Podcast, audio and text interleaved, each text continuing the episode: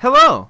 It's us. It's you. We're here. Together. Why are we here? For another exciting week on You Can't Disappoint a Podcast, Argentina's number five television show podcast. And I don't think we, we've kept that. I think we've been drastically falling since, but we're going to wear that badge proudly for the rest of our lives. Welcome to the show. You can officially support You Can't Disappoint a Podcast now on Patreon at patreon.com slash can't disappoint podcast. It's the place to go to help us move this show forward, and there's all kinds of exclusive content, fun interaction, events with Steven and myself, and all types of ways to influence our show on a weekly basis. So please consider supporting us on Patreon. If you want to get in on the action, make sure you email us your trivia, your MVP, and your funniest moments from that week's episode over to our email at can'tdisappointpodcast at gmail.com, and we will read it right here on the show.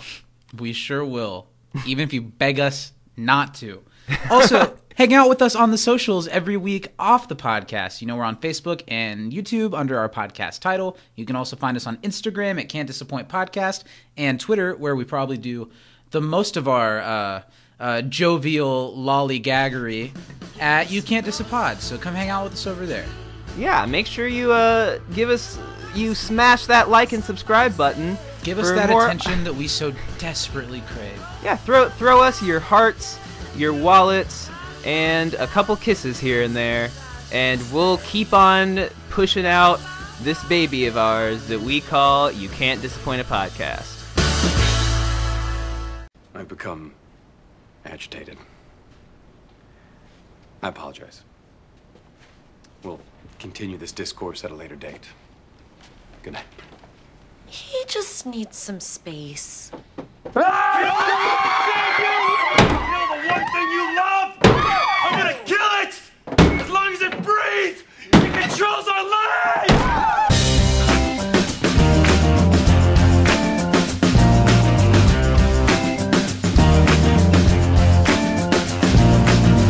I don't know. It's a new season. How should we even start it? I feel like anything is, is, is not climactic enough. With a song. Okay, let's hear it.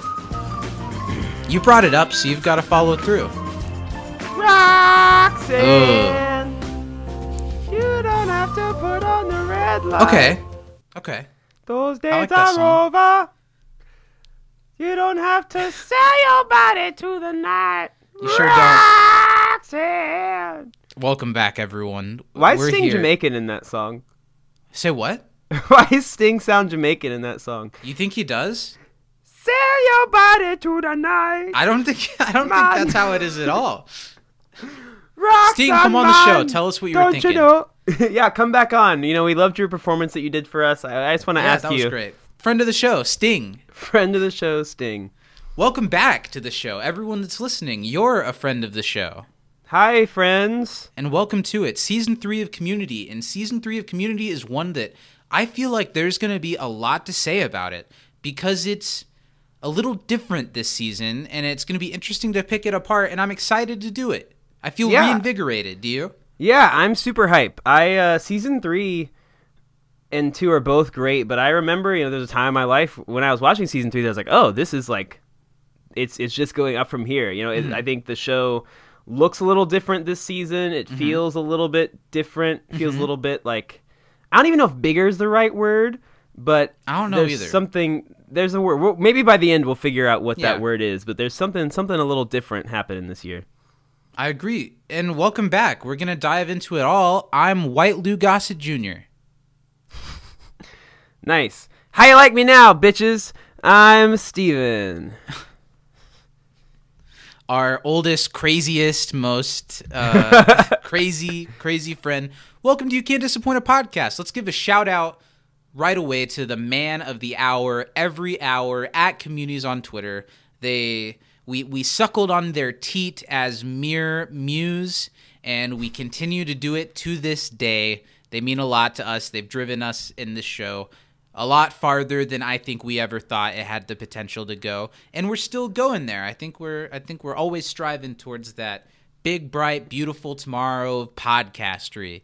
And, and, and without at communities on Twitter's teat to continue to suckle on long into our adulthood, I, I don't know that we would be here. It'd be and great. I I rem- Go ahead.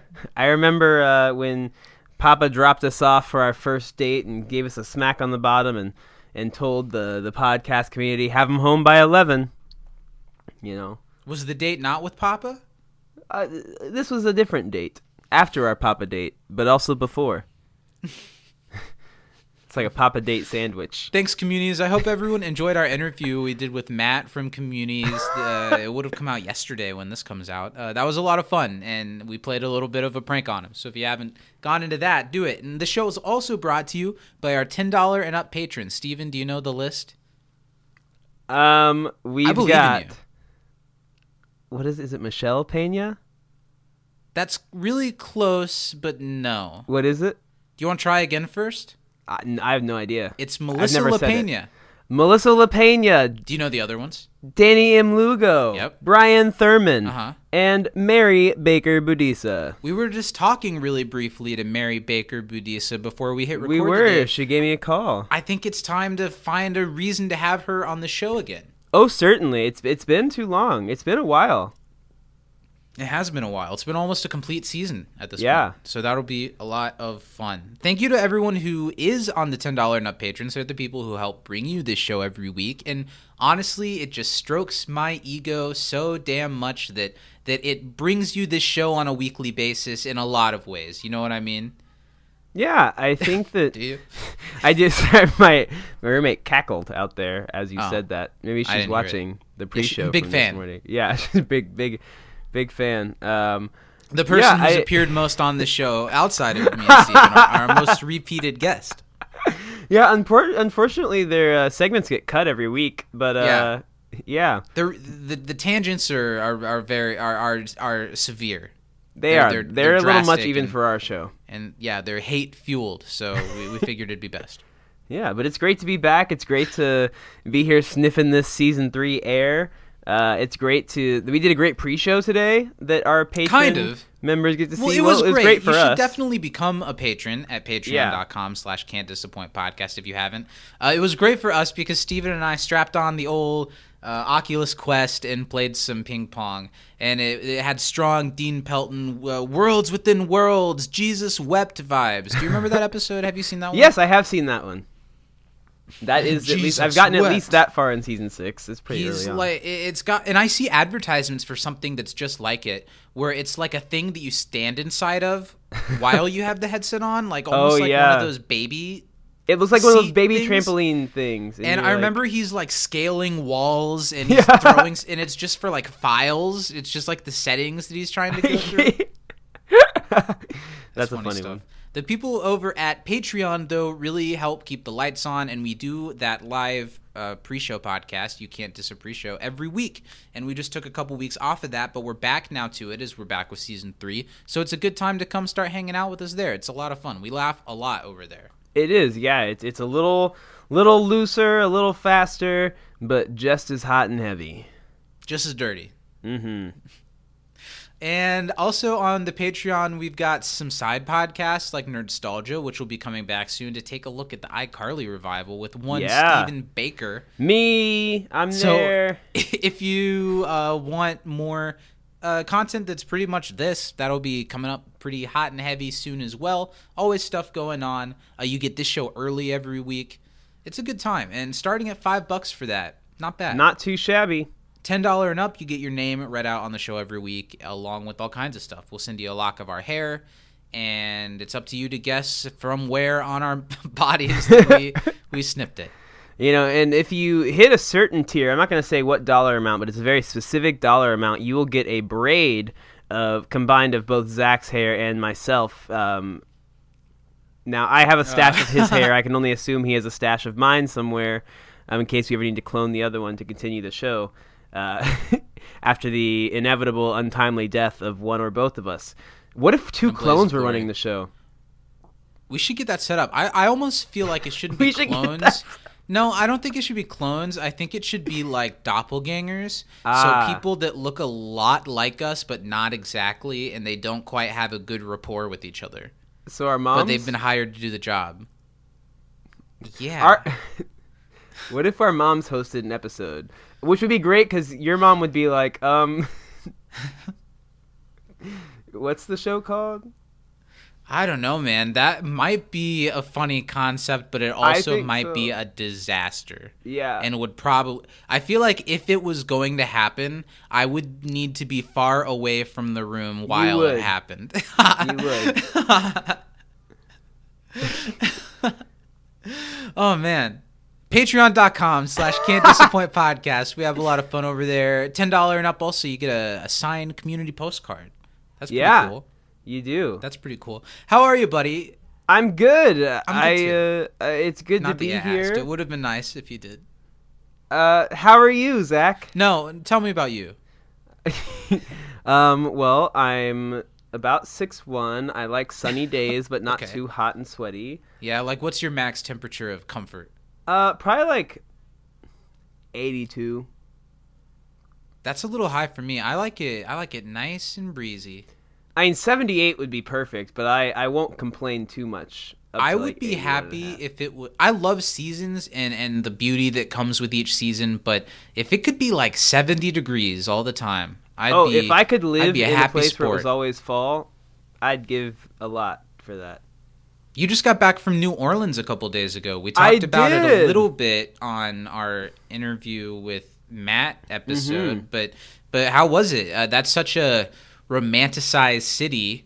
Uh, what yeah. was it like? Um, much like when I went to Las Vegas for a competition, cities in the daytime look very different than they do in movies at night. I'll say that. Uh, but New Orleans was cool. It's a beautiful city. All the architecture and buildings are very like. Um, I, I believe there's actually like the entire city of New Orleans. Basically, you can't mess with the outsides of buildings. You have to Because it's all them. historic. Yeah, and so it's really beautiful to see all the different like colors and the way that the buildings are designed. Um, Bourbon Street was just as crazy as you'd think it would be.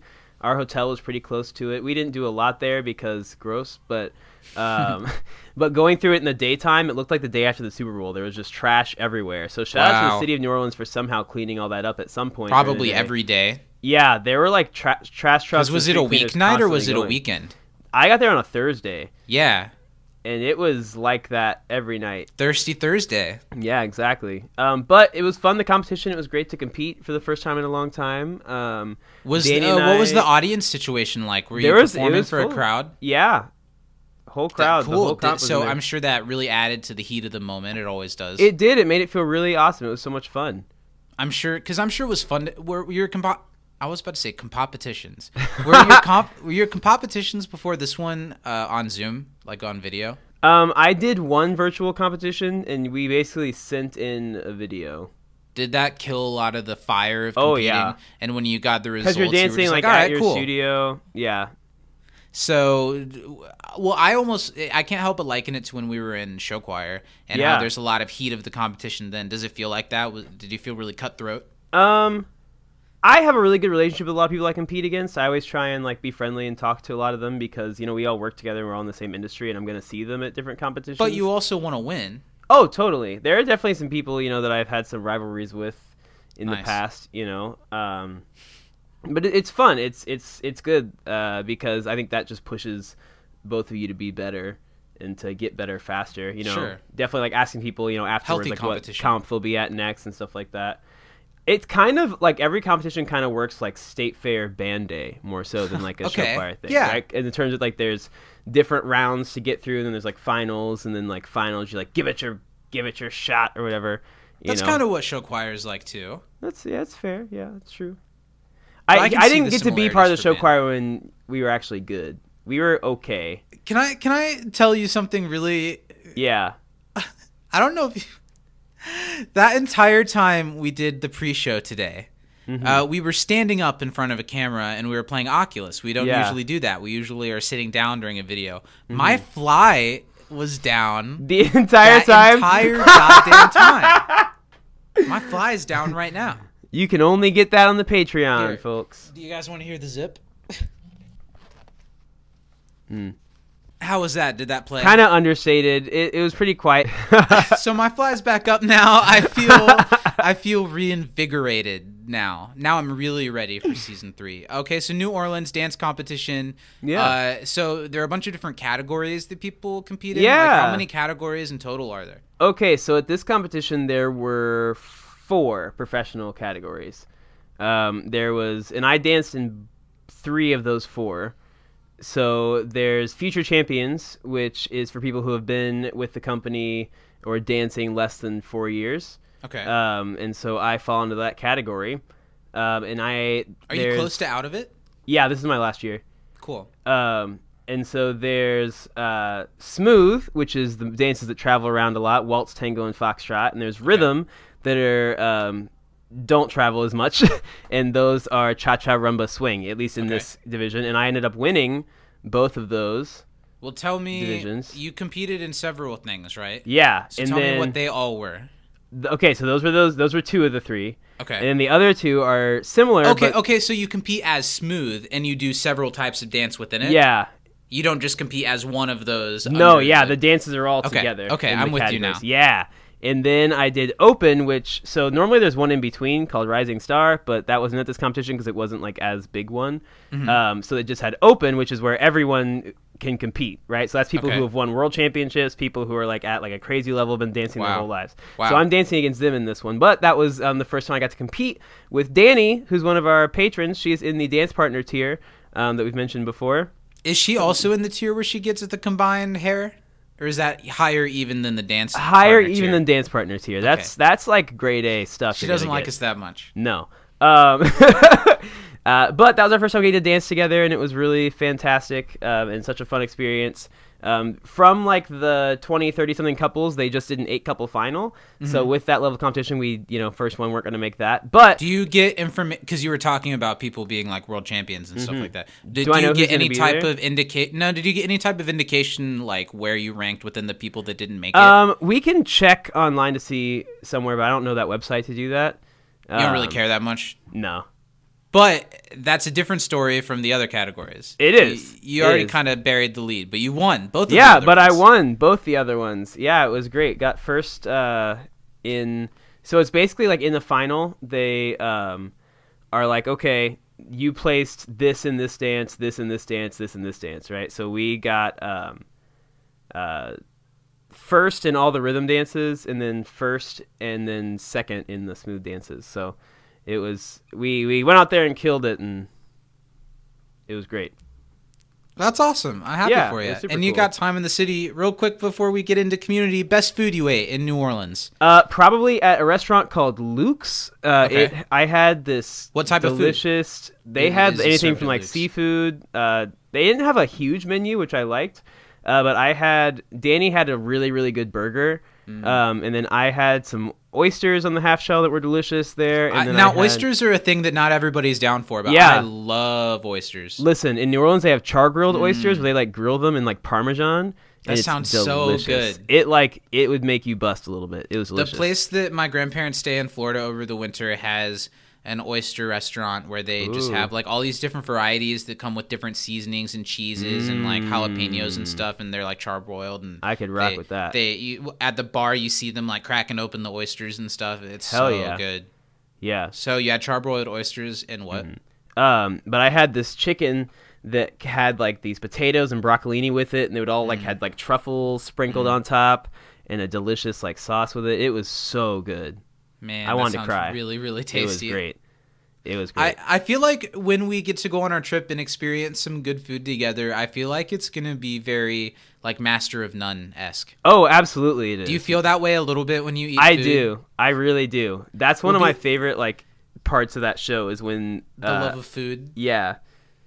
Uh, Dev and Arnold being at, Yeah, like, that's the Italian cutest thing. I love that. That's gonna be us. Yeah.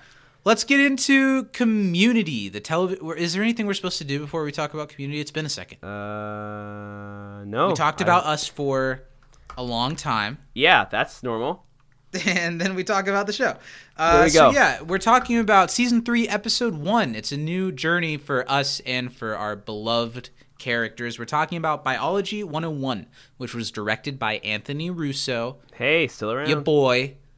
And it was written by Garrett Donovan and Neil Goldman. This is their only writing credit on the show, but they were part of the writing team for a little bit. And Neil they- Goldman sounds really familiar. Neil Goldman and Garrett Donovan, they uh, they both wrote a lot of episodes together of Family Guy and Scrubs. That's why. And okay, so on Family Guy, Neil is named after Neil Goldman. Mm-hmm. uh, the like Jewish stereotype Yeah. guy. He and owns the pharmacy. on Community, Garrett is named after Garrett Donovan. Oh, that's cute. And Neil is named after Neil Goldman. That's awesome. I love that they like they, left only wrote mark. this one episode, but they're like in the blood of the show. Certainly. Yeah, I mean, I think we talked you? about how. I'm sorry. Are you eating something right now? I ate a fry. You have fr- so we've at this point that we're recording right now, we've been talking for an hour and twenty minutes, uh, an hour and a half, and we're twenty minutes into the podcast, and and and you've got you've got some fries. World within worlds, Zach. How cold are those fries right now? Um, well, considering they're from last night, pretty room temperature. Um, Uh, so yeah, Neil Goldman. oh, but but you know, as as big a part as uh, Neil was in the show last season, yeah, you know, it, he really left an important mark. I mean, and Garrett's a mainstay for throughout the show as well. So I think you know they really did leave a mark on a show that we love so much. Yes. Thanks, Neil. Thanks, Garrett, for all that you've done. The episode also it originally aired on September 22nd, 2011. Uh, we're getting close to the 10 year anniversary of these episodes. Wow. I know uh, Communities always tweets out the 10 year anniversary for like the stuff from season two earlier this year that was happening, right? Yeah. You're right. Old Papa. Papa's Mm-hmm. always always got it going with the calendar. Yeah, he, he really does have every single. He's like, this is the six year anniversary of that time. This Donald is Alison Glover Brie's third cousin, twice removed, death anniversary. That tweet's going out at 6:57 today. The exact moment that her heart stopped in a horrific car accident. I figured I'd use this clip of, of Annie. Yeah, uh, Garrett saying "crisis alert" seems fitting to me. Let's do some trivia. I've got four questions for you this week. uh, I think, if I remember correctly, I have one, two, three, four, five. Great. So give me two. Okay, according to Shirley, Uh-huh. Starburns added a blank to his blank and blank. Ugh, a lizard to his. Well, I know she calls him Starface, but that's not one of them, is it? No. To his hat, but some he's, she says something something hat. Mm-hmm. I don't know what that is. To your hat and face. Okay, you're really close. I'm gonna give you at least half credit for this Okay, one. what was it? Uh, lizard to his, I think it was funny hat and sideburns. Okay, you think it was? I, it's We'll- either funny or silly. We'll see. We won't, but we'll say we will. I'll okay, remember. Give me one more. Um, how many episodes of Cougarton Abbey did they run? Six. Nice. Right to the point in British television. Exactly. How many hours did it take Dr. Kane to get his degree? Um, I have this one. Six thousand two hundred and five. Good job. Then I'll give you a second one. How does Mm-hmm. everyone on Cougarton Abbey die? Oh, they drank some hemlock. Correct. Nice. Um, who did Pierce visit in prison? Sugar Cube. That's Sugar another one of my questions. Nice. So what? Do you have one more or two I have more? one left. Okay, then I'll give you one. Why does Sergeant Nunez, played by the great Mel Rodriguez, we'll talk Mm-hmm. about him later, take the dean's class vouchers as payment? Ooh, I, I I considered using this one, but I couldn't remember his name. Um, I had to look it up. he wants to. He has to get his scuba certification. Is that Great it? job. That's nice. it. My last one for you. How long did Pierce undergo soul rezoning? Ooh, three weeks. Really close. Uh, that was a guess. I don't know. Three months. Their summer was that long? I Was guess. it over the summer? Okay. Uh huh. All right. Well, cool. Then let's waste no haste. That was a decent. That was a decent That was showing. decent showing, yeah. For our our first return back with trivia, but let's see. Let's see if that sticks with the the questions we've been sending this week because it, it typically doesn't. No, we don't normally do too well. No. Um, all right, we have three emails this week. Perfect for the start of season three. All right, this first one I'm going to read is from Danny. Hi, Danny. Um, happy season three, she says. Hope y'all are having a great day so far. I'm in a rush, so here's a quick round of questions. First one What was the monkey gas called? Ooh, chimpanzees. Like That's great. I didn't catch that. I think so. I'd buy that. Um, You Professor purchase Kane it, said or you buy ju- that that's the right answer. A little bit of both. Okay. Um, Professor Kane said to Jeff, "You and your phone, and your attitude, and your blank cologne." And your was it like fruity or like Fruit Loops or something like that? Uh, I don't know. I didn't catch that one either. That's that's probably stupid. I don't know. Yeah. Um, what's the security guard guy gonna use the course voucher for? Scuba. Scuba certification. Nailed it. hmm Okay. Name at least three Dalmatian things in the dean's office. He had this poster that was like anatomy of a Dalmatian. That was one of those things with like explanations pointing to different parts of the Dalmatian. Mm-hmm. Uh, but that's all I got. Did you get anything? Did he have like a little Dalmatian bobblehead thing on his desk? or, like- Probably. yeah. I'll, I'll buy. I'll another buy one. That. the little Dalmatian let's thing, or say- that?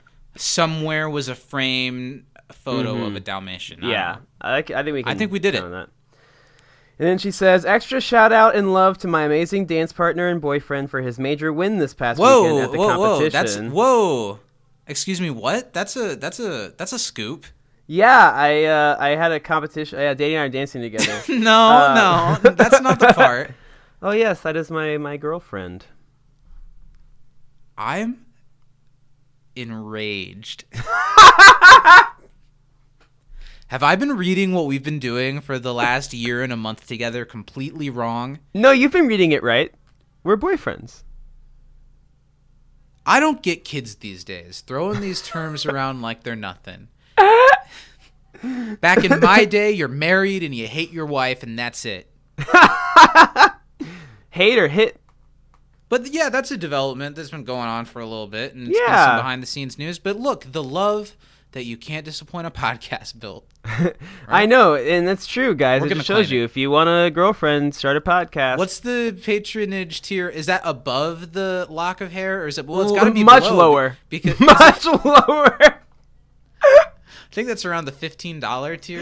It is. We will date you for the rest of our lives, perhaps. if you donate exactly thirteen dollars and thirty-seven cents, you are mine. okay, finish um, the email. I had to be a Yeah, eight year old for Um, a second. For his major win this past weekend at the competition, Yeah. I'm sure he didn't mention how big of a deal it was, so I thought I'd say it here again. Hugs, Danny. Well, I, thanks, I'm glad you said that, Danny, because he said it, but he definitely undersold it, and it's cool. Well, thank you. It was it was cool. Thanks for the email, Danny. And I give you guys a week. I gotta be honest. Something, something about it. If just, she's lucky, we'll see. We'll see. Those questions were not as easy as I was promised they would be. I don't think I answered a single. I answered one, and it was because I had that question. and if we know anything based off of Steven's previous partners, which are me, he likes Mm-hmm. his partners easy. It's true. Like Sunday morning. Um, all right. This next uh, Thanks, Danny. email the the subject line says D's nuts, which means it can only be from Peep Review. Thank Iconic. you. Yeah. Um, what's up? okay. I don't think Peep You're gonna have to has this. reviewed a Peep since something around 2017. I think that's correct. Also, you're gonna have to bleep a lot of what I'm about to say, so Okay. just be ready. Um, what's up, you f***ing nerds? It's your boy, Girthy. Oh shit. Uh, how y'all feel about the musical opening for season three? Mean, lean, deaning machine. That was all one question. I think. Uh, how do I feel about it? I feel okay about it. I think the funniest part is the Dean and Shirley wearing the same outfit. Yeah, and Shirley being upset about it. Yeah, Britta dancing is not her. Oh, that's uh, the funniest part is at the end how there's a human being suspended over silk, like floating above the top of the scene. Did you not notice that? no. It's pretty funny. I kept getting distracted by uh, the Dean and then Britta's dancing. Okay, so I think this episode of Community uh, begins a new chapter of the series that I like, but have maybe some things to say about that kind of tie in with the musical numbers. So I'll, I'll, I'll bookmark that for a moment. Okay, I think I have a, I have a guess at what at what it is. Okay. Um, okay, what does Starburn say to Jeff as he leaves biology? Starburn you want some Jeff? weed? I don't know. Uh, learn how to blend in. That's what he does say. Yeah. Um, how many Dalmatian posters were shown in the dean's office? Nice, there were posters. That's At that's least like two or three. Yeah, I'm sure. Um, what did they drink on Cougarton Abbey? Hemlock. Hemlock. Why does this episode give off dot dot dot dot dot weird vibes. It does, and I don't know. Is it the Uh, hands on the table? Is that is that bothersome to anyone else? My go-to guess is that Dan Harmon was not doing great. Hmm. Okay. Um, I can't think of any. Oh God, I can't think of more Trivago.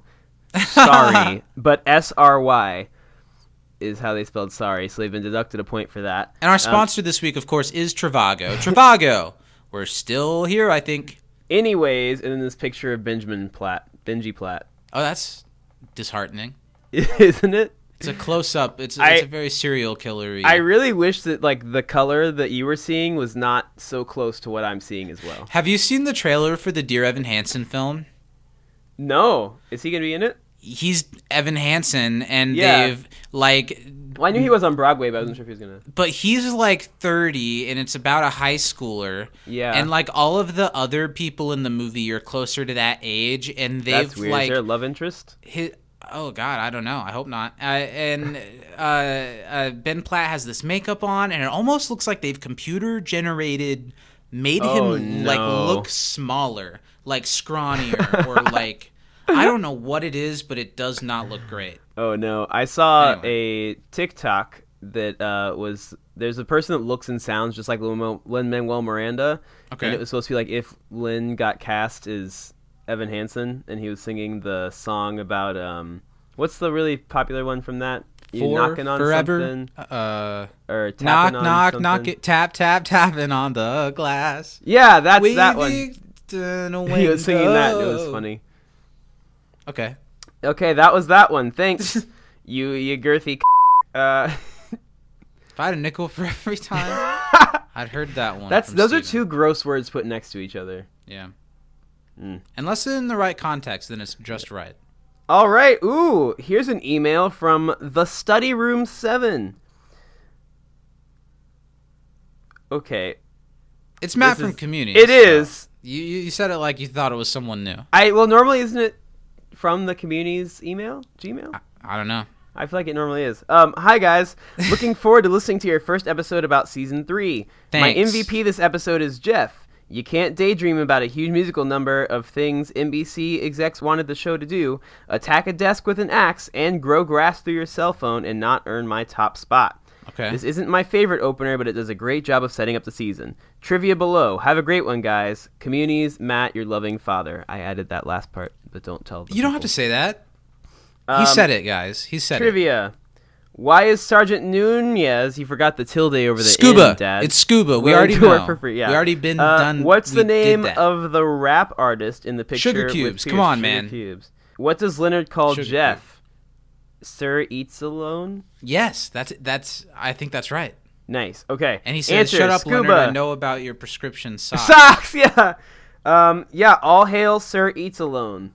Mm, Thanks. Good job. Thank you, Dad, for giving We us easy questions. Really well this time, I think. Overall. Yeah. It's true. I didn't do so hot.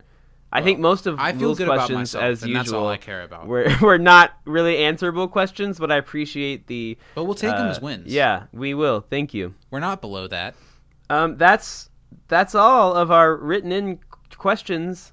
Okay, well then let's move right into our next segment, something that we and I mean you haven't had to do in quite some time. Yeah. And it's been what, two hours since we've watched the episode of Community Mm-hmm. now. So everyone, it's our favorite segment. It's back for season three. We're gonna find out as a country. Did Steven Did watch the episode? Steven, Oh, I burped a little bit. This week. watch the episode. Uh, oh, I burped a little bit. This week, You're gonna have 20 seconds on the docket uh, to try to get whatever you can about this episode out from There's a lot. start to finish. Whether that means describing every event and trying to get through it all in 30 seconds, or just trying to get to the soul of the episode, or Mm-hmm. 20 seconds in the in the time you have allotted. How do you feel about this not episode? super confident if I'm being honest. There's a lot of stuff that happens, especially like the first half of the episode. I feel like is pretty jam. Well, before you have any more time to think about it, let's get it started. I'm going to Oh. count you down. Three, two, one, go. It's season three at Greendale, and Jeff's daydreaming about how different it's going to be without Pierce, but Pierce is back, so Jeff's like, okay, we don't need a study group, and then Jeff kind of is like, bye, and then there's a new class, and it's biology, and the, and the, he's a he's a hard, he's a Dementor, and then uh, Dean Vice Dean has all the money, and Dean's sad, and then Abed likes Cougar Town that's getting canceled, so he gets addicted to Inspector Space Time at the end because Britta's uh, awful, but she helped, Stop. and then Huh. Let Yeah. me think for a second. No. Ponder that one. for- uh, we could have gotten more about Jeff. yeah, I didn't get a lot of Jeff, I didn't get a lot of uh, Chang and the monkey stuff. That's true, but you got a lot more than I think you thought you were going to get. Mm-hmm. I had more time at the end to get the Britta Abed stuff. And we haven't done it in a second. I'm feeling generous. I think that'll earn a B plus. wow, thank you. Yeah. Aw, Good job, buddy. You did fine. Thanks. You did fine. Thank Don't you. Even really sweat nervous. it, bro. Don't even sweat it, dog. Uh, thanks, Randy Jackson. Let's get into the episode. I call Let's Zach talk Randy about Jackson our during sex. He calls favorite funny Abdul. moment of this week's season three premiere. Okay, I have um, a couple that got me. Okay. Um, I think the Dean's "Homie, don't Dean that" really Mm-hmm. made me laugh. Um, and I also think that every time that Troy started to lay into Britta, I thought that was pretty funny too because it was Troy doing it in such a funny way. Especially, and there's a classic li- line, "You're the opposite of Batman." That's pretty great. It's the first time we got the most egregious uh, Mm-hmm. Britta hatred, Yeah, but that didn't bother me in this episode. It was kind I know it's not your favorite thing. as it goes on, I think they overuse it. But Mm-hmm. for this episode, I think it was fine. I had two things that I picked out. And you know, a lot of things about this episode made me laugh, but there wasn't one big standout Mm-hmm. for me. So there were two really little things that just made me laugh. One was surely uh, when Abed was in his thing saying, "This would be a great time to baptize." him." I laughed pretty hard at that too. I almost, I almost had that one there. I thought that was really funny. And my other one was in the end Joel's delivery of "I have become agitated." We'll finish this conversation at a later date. I thought that was pretty funny. Yeah. And let's talk about it. Let's talk about this episode. It's. Do you think it's kind of a, a weird one? It's kind of weird, but I liked it. I thought it was honestly, I like it better than the um Season two premiere. Um, yeah. Britta's Marion Jeffrey Winger. Now, I think that that is a funnier joke than was in this episode, but I think overall this was an episode that I liked better. I don't agree with you. That's okay. And I think that uh, I don't think this is a bad episode, but I think it's the weakest first episode of a season community yet Hmm. by a pretty big marker. I not that long ago I revisited some of our episodes from season 2 when I was getting all the MVPs together, and with the one the premiere last season it was because it carried out it, it carried after what Mm-hmm. happened in the season one finale and it wasn't very good but i remember us saying a lot and i saw us saying a lot in that episode that we were really impressed with how they wrapped up an episode a storyline and Mm-hmm. in, in a in a in a way that we kind of liked from a storyline that we really didn't like what they Yeah. did before and they just totally blew up all of the relationship dynamics and stuff Mm-hmm. i think my biggest issue with this episode on on a I have some issues with a lot of the meta commentary in this episode. Not major, Yeah. but a lot of things that I think about the meta commentary in this episode. But my biggest qualm is that nobody like nobody in this episode is very likable. Mm. They're all kind of mean to each other. That's true. And it, that's it doesn't seem like they're they're trying to push that as a storyline. Uh, I don't know. I don't think anyone came off very well in this episode, and it's Hmm. the season premiere, and this show's usually really warm. Yeah. and and I true. guess I have to comment that I feel like season three is where. So season three is the last like uh, a community at its fullest extent season because we get Mm-hmm. season four and things really change season four onward. But I think the bones for that are in season three really strong. Uh, I, I've I've kind of said it lately, but I, I haven't found the right way to say it. That I feel like season one was community as its most innocent mm-hmm. because sure it had network people pointing their fingers in it, but but it had the least outside interaction affecting it. Season two, they got a lot of good responses from season one. They got renewed pretty handily. People were liking it on Twitter. So there's a little bit of an an influx of like uh, mm-hmm. paradigms of human memory doing the Yeah. gravity sequence. That makes me mm-hmm. think that they're they're starting to pepper it in a little bit, but not too much, and it doesn't feel like uh, bitter.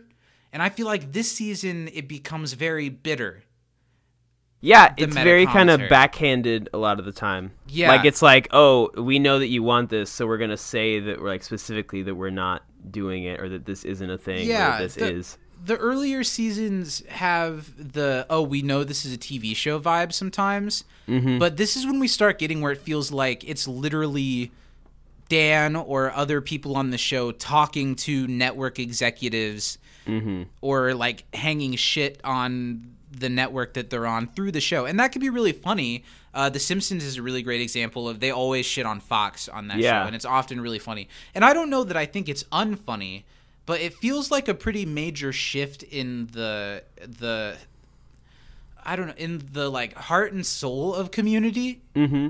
Do, do you see that at all? Am, am I crazy? No, I think that does happen. I just think it doesn't bother me yet. And I, I think oh I remember watching this episode for the first time.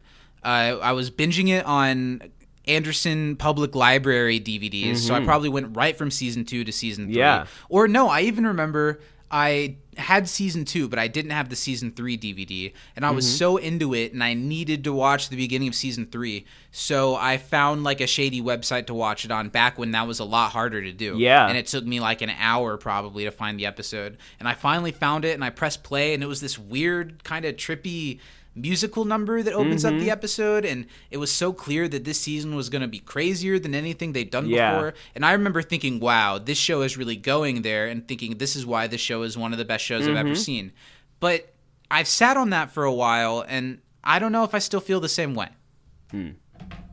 Let's, dive, into the episode. Cutie, we said the same thing. And it's an easy segue because the episode starts off with this uh, with this musical number that honestly it is pretty funny. If you don't pick into the meta commentary of it very much at Mm-hmm. All, like just on paper, uh, just the way it's presented is really funny. Seeing Jeff, Jeff- fly through the air as Very, the very first uh, image of this season is really great. Yeah, it's reminiscent of like the Falkor Atreyu type thing when they're flying a Neverending Story. oh sure. Yeah, Everyone's being just got carried by these men. huge culty smiles. Uh, watching all of the people sing and dance is, is always fun. Mm-hmm. You can see the ones that are a little more talented at it, like Alison. And Yeah. the ones that are a little bit more awkward with it, like Joel and Gillian. mm-hmm. It's pretty funny, and you, I think you already pointed it out how Yeah. funny it is that the dean comes in wearing the same thing that Shirley's wearing after Shirley's had this big moment, and Shirley just feels uncomfortable. Even in, even in this dream sequence, Shirley feels uncomfortable about what she's wearing because the dean looks better in it. The dean Uh, looks so good in it. Chang comes One out of my trivia questions- money, yeah. Was almost you know who wore it better, but as beautiful as Yvette is, I think that I don't know. It's a tough call. yeah, Jim Rash is wearing it really well. It's really tough. Chang comes out wearing a literal suit of money. and I think it's in reference to The Hangover 2 having come out Mm-hmm. before season 3 and it having made a shit ton of money. Yeah. And it really catapulting Ken Jeong super into stardom. Mm-hmm. So it was kind of them hanging shit on Ken or letting him kind of make a joke on himself out of wearing this money suit Yeah, and it all adds up to them dancing in the uh, in the cafeteria. It's fun watching them do this group choreography. And like I said, Ken, you know, isn't quite a dancer like the way the other ones are, but mm-hmm. they all sell it really well. And they said on the commentary that when they do stuff like this on the show, it's not this type of show. So they get people to choreograph it and teach choreography, but it's not something that they're doing at work all the time. Yeah. So it's always taught really haphazardly. That's and, and they don't really know what they're doing when it's time to film it. They probably learned this on the day that they're doing Yeah. it, you know? And I think it turned out pretty well knowing that. But it's Honestly, funny it to, did. It's funny to see that that's what they did. Yeah, you're a dancer. What's your critique? What do you think of it? Um, I think that Danny Pudi, Alison Brie, and Donald are, are definitely the, the the three stars of the group, dance wise and like rhythmic wise. I agree. Um, Alison's probably the best dancer for sure of the group. Um, Britta is the worst one of everyone, even worse than Jeff. She, but it's just because like I'm sure she doesn't know it very well, and so she's just like really trying to do it all. It's very funny, but overall, to have that many people do anything is really tough. So the choreography is kind of cute. and Yeah. silly. And there's this big Everyone uh, sells it. I mean, look at the smile on Jeff's face. Yeah, this big explosive ending with streamers shooting out, and I love the suspended human being at the top of the screen that's that's in a ribbon, like like like what you see on on America's Got Talent or Yeah. something. And it reveals that it was all a dream sequence of Jeff, which I don't really get. hmm Do you get that? I think it's supposed to be them saying That like Jeff's kind of Jeff going is- crazy. Well, I was even thinking more so that it was like he's just so excited that Pierce isn't there anymore, and everything's gonna be like nice, and he'll get to bone Annie. I guess I don't know.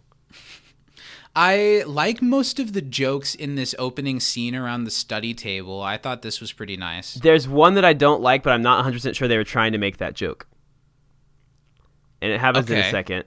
Okay, so they're ta- they're picking up right off the heels of season two, talking about how Pierce is gone and whether or not, well, how the study group's going to be different without Mm-hmm. Pierce. Um, Okay, and here, speaking of fi- figuring things out, Abed and I have an announcement. Troy says, and then everyone kind of looks at them like they're expecting them to say that they're like together, yeah, and that it's they moved into each moved in with each other. Not my favorite one, just because I don't ever think that that.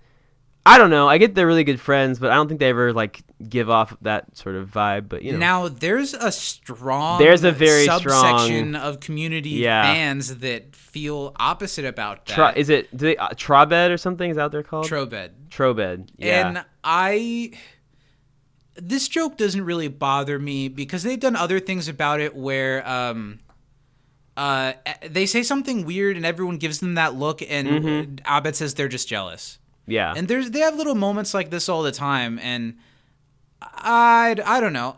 I, it didn't bother me, I guess. Britta looks like disgusted. I guess I Mm-hmm. Don't like that very much.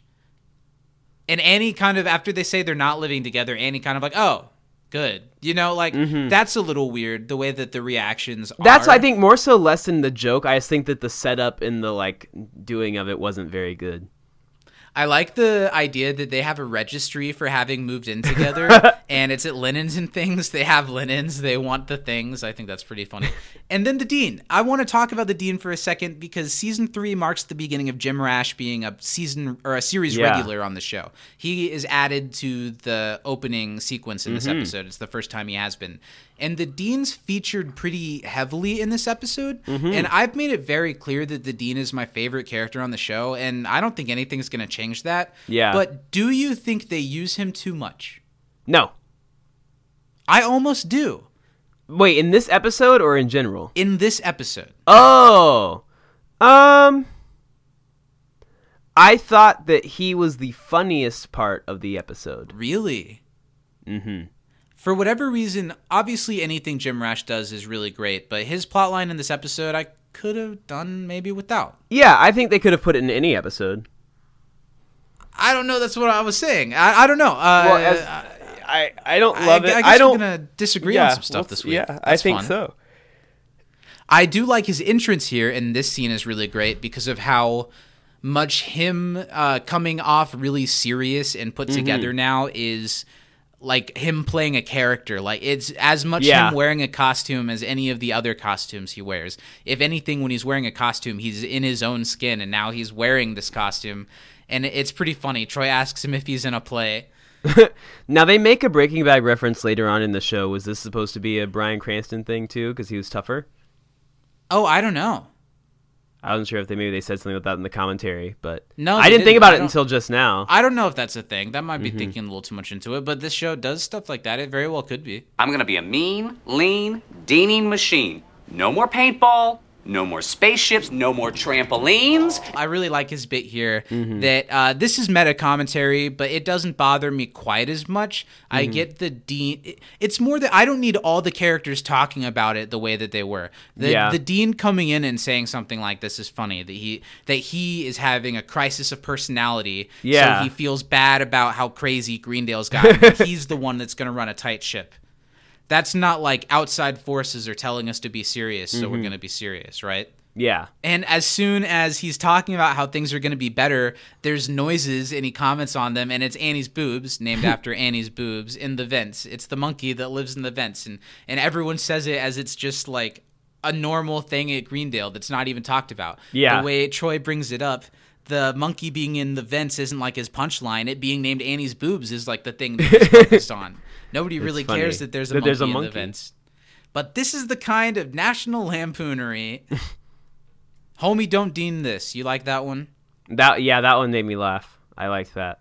And the And touch on, yeah, on Jeff, really that was Mm-hmm. classic touch on Jeff's shoulder. The first Britta's kind of an idiot now joke comes when Britta's like, "Come on, guys, we, I don't want to be a screw up. Uh, let's get to biology." But she's got a chemistry book. This is a joke I could have done a little bit without. It, Yeah. it makes Britta come off. I'm okay with her kind of being the the one in the group that everyone finds to be a buzzkill, Mm-hmm. but I don't think she needs to be stupid. I agree. And they could have made it. They could have made this joke and like her books got mixed up or something. But it it just seems more that Britta is literally this dumb now. Mm. Yeah, I don't love that. They comment again on how it's weird to do things without Pierce, and Jeff gets a line that's him a little unhinged, but I really like the way Joel delivers his list of old, crazy, racist, old, crazy, talking about Pierce. He's gone. He's never coming back. And then Pierce is, of course, right there. I'm back. now I want to Chevy looks great. Uh, Chevy looks different. Uh, You think he looks great? I think he looks. I mean, I think everyone looks a little better, but especially him. He's got like a tan. Looks like he's standing up straight. Looks like he's lost a little bit of weight from the You season before. You think so? I almost thought he looked weird. I feel like he's lost hair. Maybe. I don't know what it is, but for some reason I thought maybe I like Chevy looking. A, I don't know. He looks weird to me.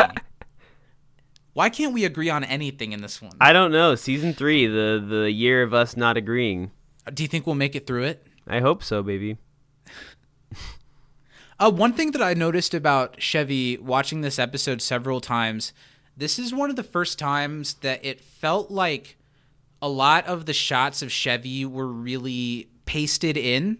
Like as if they did, they were like really secluded close-up shots, as if they mm. get what they can out of him and they make that work into the episode. I got a couple of like weird insert shots of him that I. I'll try and pay a little more picked up on attention to that. Not always, but a couple of times. Pierce has has had a, a, a summer of, of learning and of of change and of, of spiritual reawakening. I always like references to the Laser Lotus community. Yeah, it's great. And he opens up the concept that this episode kind of delves into that maybe the table is magic. And he's saying it because it's some like hippie cult bullshit, mm-hmm. but it sticks with Jeff. Because Yeah. he's kind of going through a crisis of personality too. And they're all kind of having a nice reintroduction, and Jeff like breaks and yells, "Damn it!" And I don't know. What do you what what do you take off of Jeff in this episode? I think that Joel does a fantastic job in this episode. Yeah, I agree. I think that that Jeff is kind of losing it. I think he's been here at Greendale now. This is his third year. He probably didn't expect to be here this long. He thought that he was done with Pierce, and Do you was think that that's be what it is? That he just Well, really I hates think- Pierce that much? I think that it's because Pierce then left on Pierce's terms, and I think that probably hurt Jeff a little bit, honestly. And so now Jeff's acting out, and so he probably does hate Pierce right now that much, even if it's not real. Interesting. Yeah, he lashes out and he he walks it back, but he like loudly lashes out at- Mm-hmm. at, at Pierce. Uh, and oh, he's like, "Oh no, wait, Pierce can't be in the group because we're all in biology and you're not in biology." And now we kind of bring up the idea that I think smart to do in season three is that well, aren't these people just kind of friends at Yeah. this point? They've been at school together for two years. They've gone through quite a lot of stuff together that has nothing to do with their class. Mm-hmm. Uh, they're just all friends.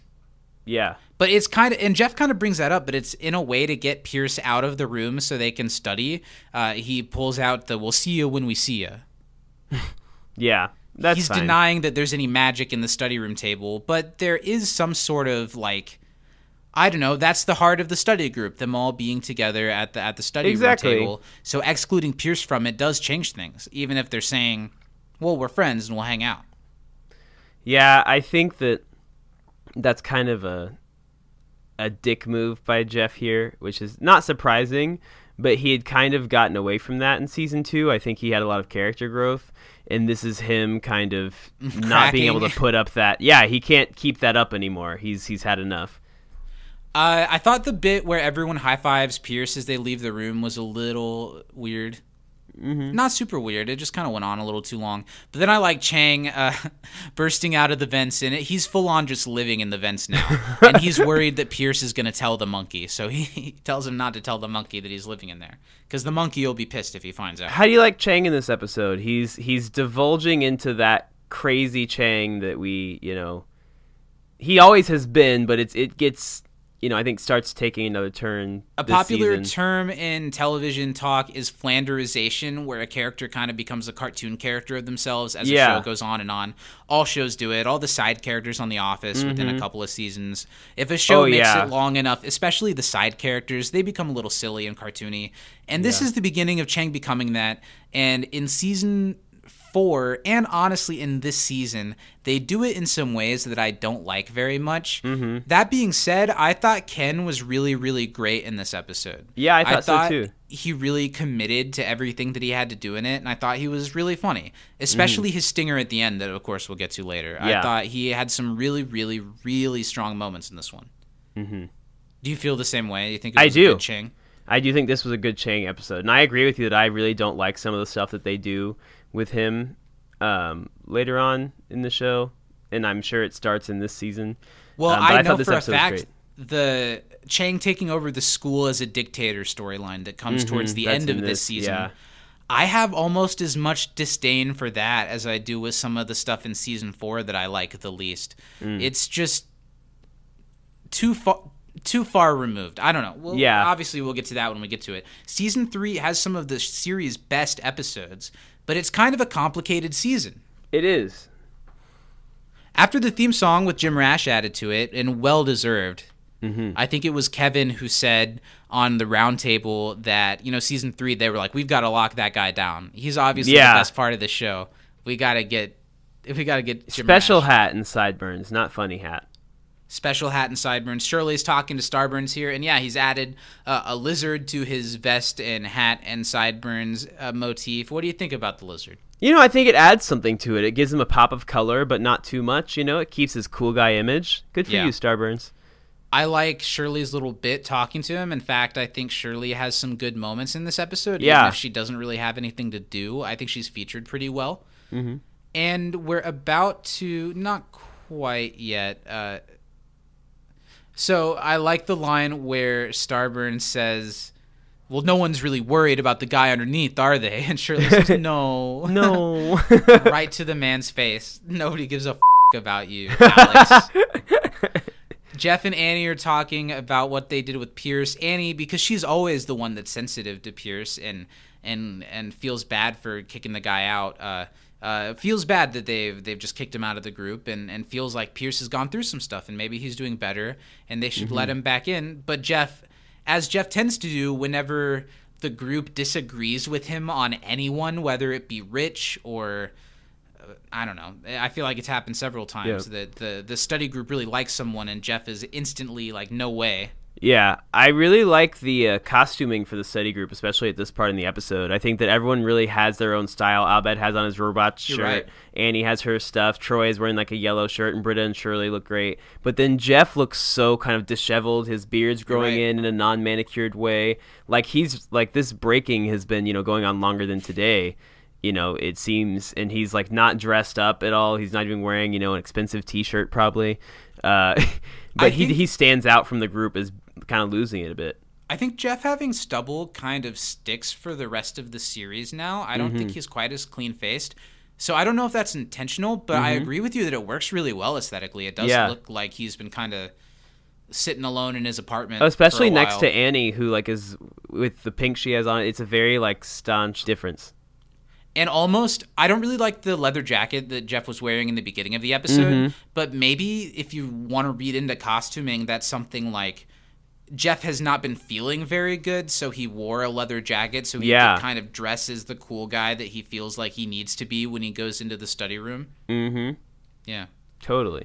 So they kind of have a disagreement about Pierce. We we've had this conversation a thousand times. Uh, uh, the the dichotomy of Pierce is is he crazy because we exclude him, or do we exclude him because he's crazy? And I feel like usually the study group is right to exclude Pierce, Yeah. But he's an old lonely guy that's reaching out for friends, and these people have history now, so excluding him feels personal. It's a Mm-hmm. tough issue. It is because I think Pierce says and does some terrible things, and they're within every right to not want to be friends with Pierce. But at the same time, they do care about him, you know. So it's tough. Let's talk about now. We get uh, the beginning of Abed and I guess kind of Troy's what C D story for the episode.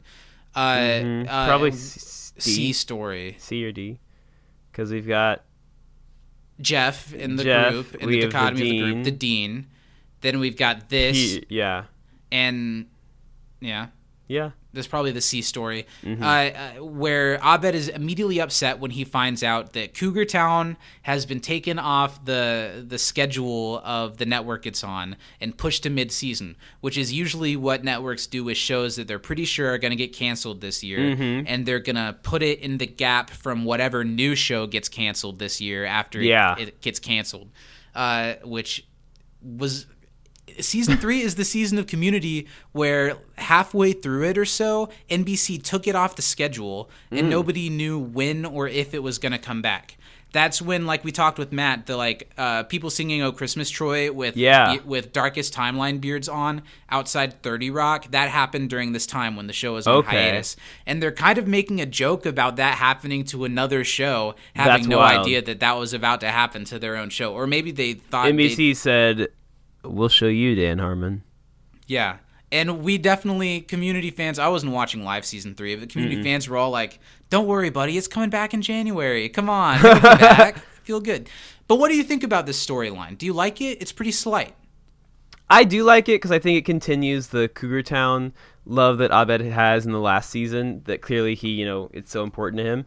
But I also think it's nice because it kind of shows how, um, both how much it sucks when a show gets taken off the air, but also how you can immediately find something else.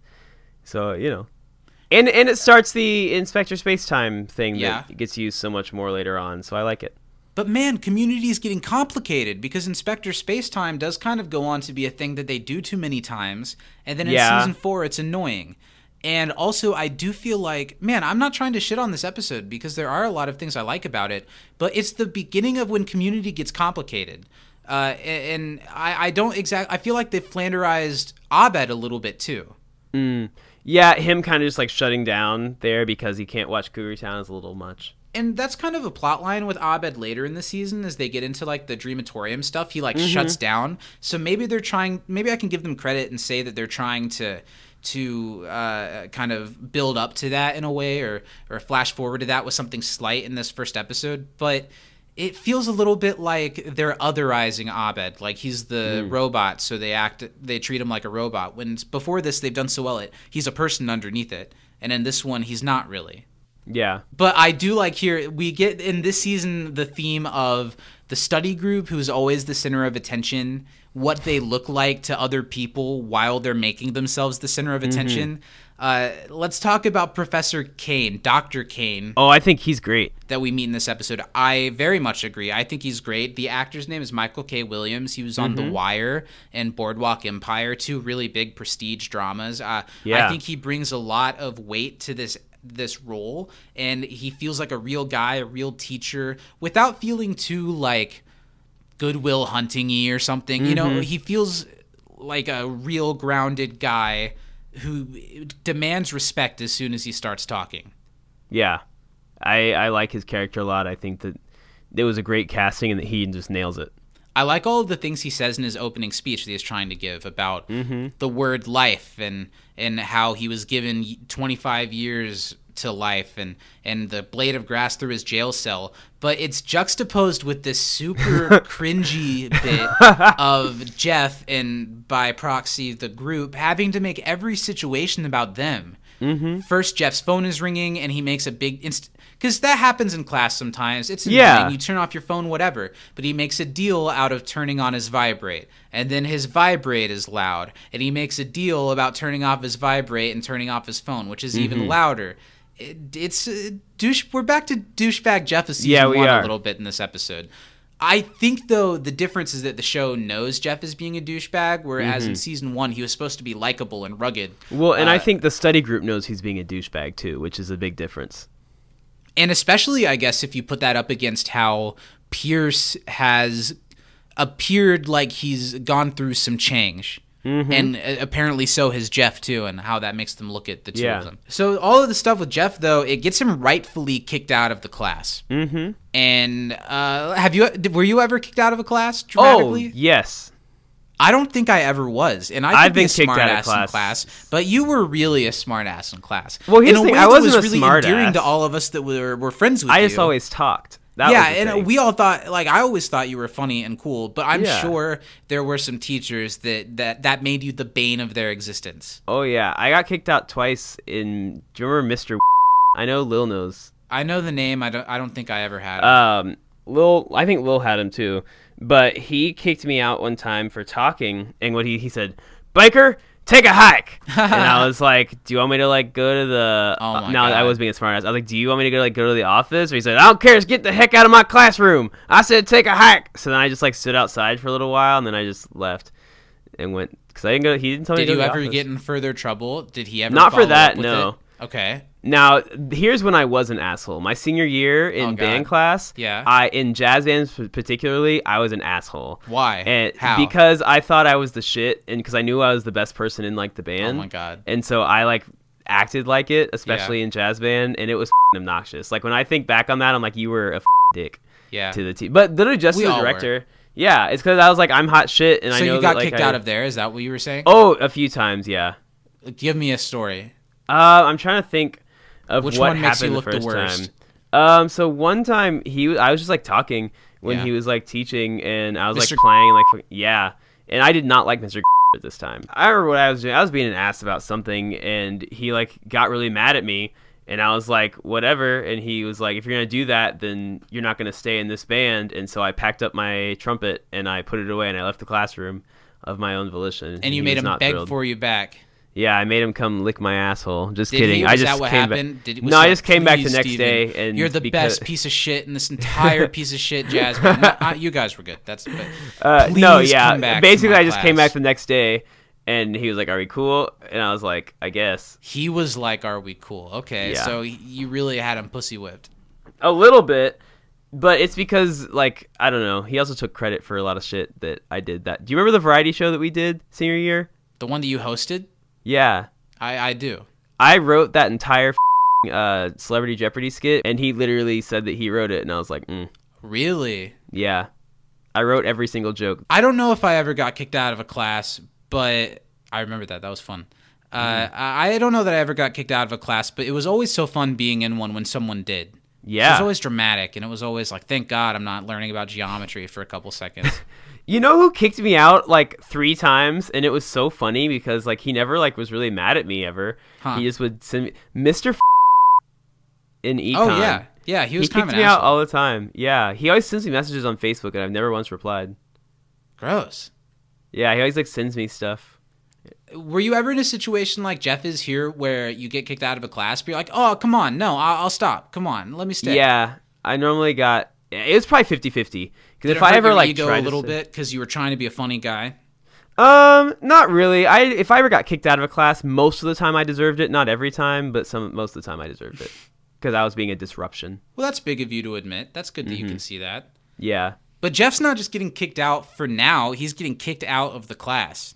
Yeah, that's that's that's a lot. I've never been like banished from a classroom per se. And there's the Sean Penn interaction where Jeff is kind of like talking down to the teacher as he's kicking him out. Yeah, Uh, that was this, a poor move. This guy who isn't Craig Pelton or Ian Duncan. He's a man who is serious about his teaching. Obviously, And also did 25 years in jail. he and and, got I'm sure had to work so hard to get himself Mm-hmm. here. He demands respect, and within two sentences, Jeff is undermining him. Yeah, he's like, you know, you know who that is, and I'm like, yeah, asshole behavior. Even Starburns gets a minute to. Okay, let's look. There's two Dalmatian posters, three Dalmatian posters.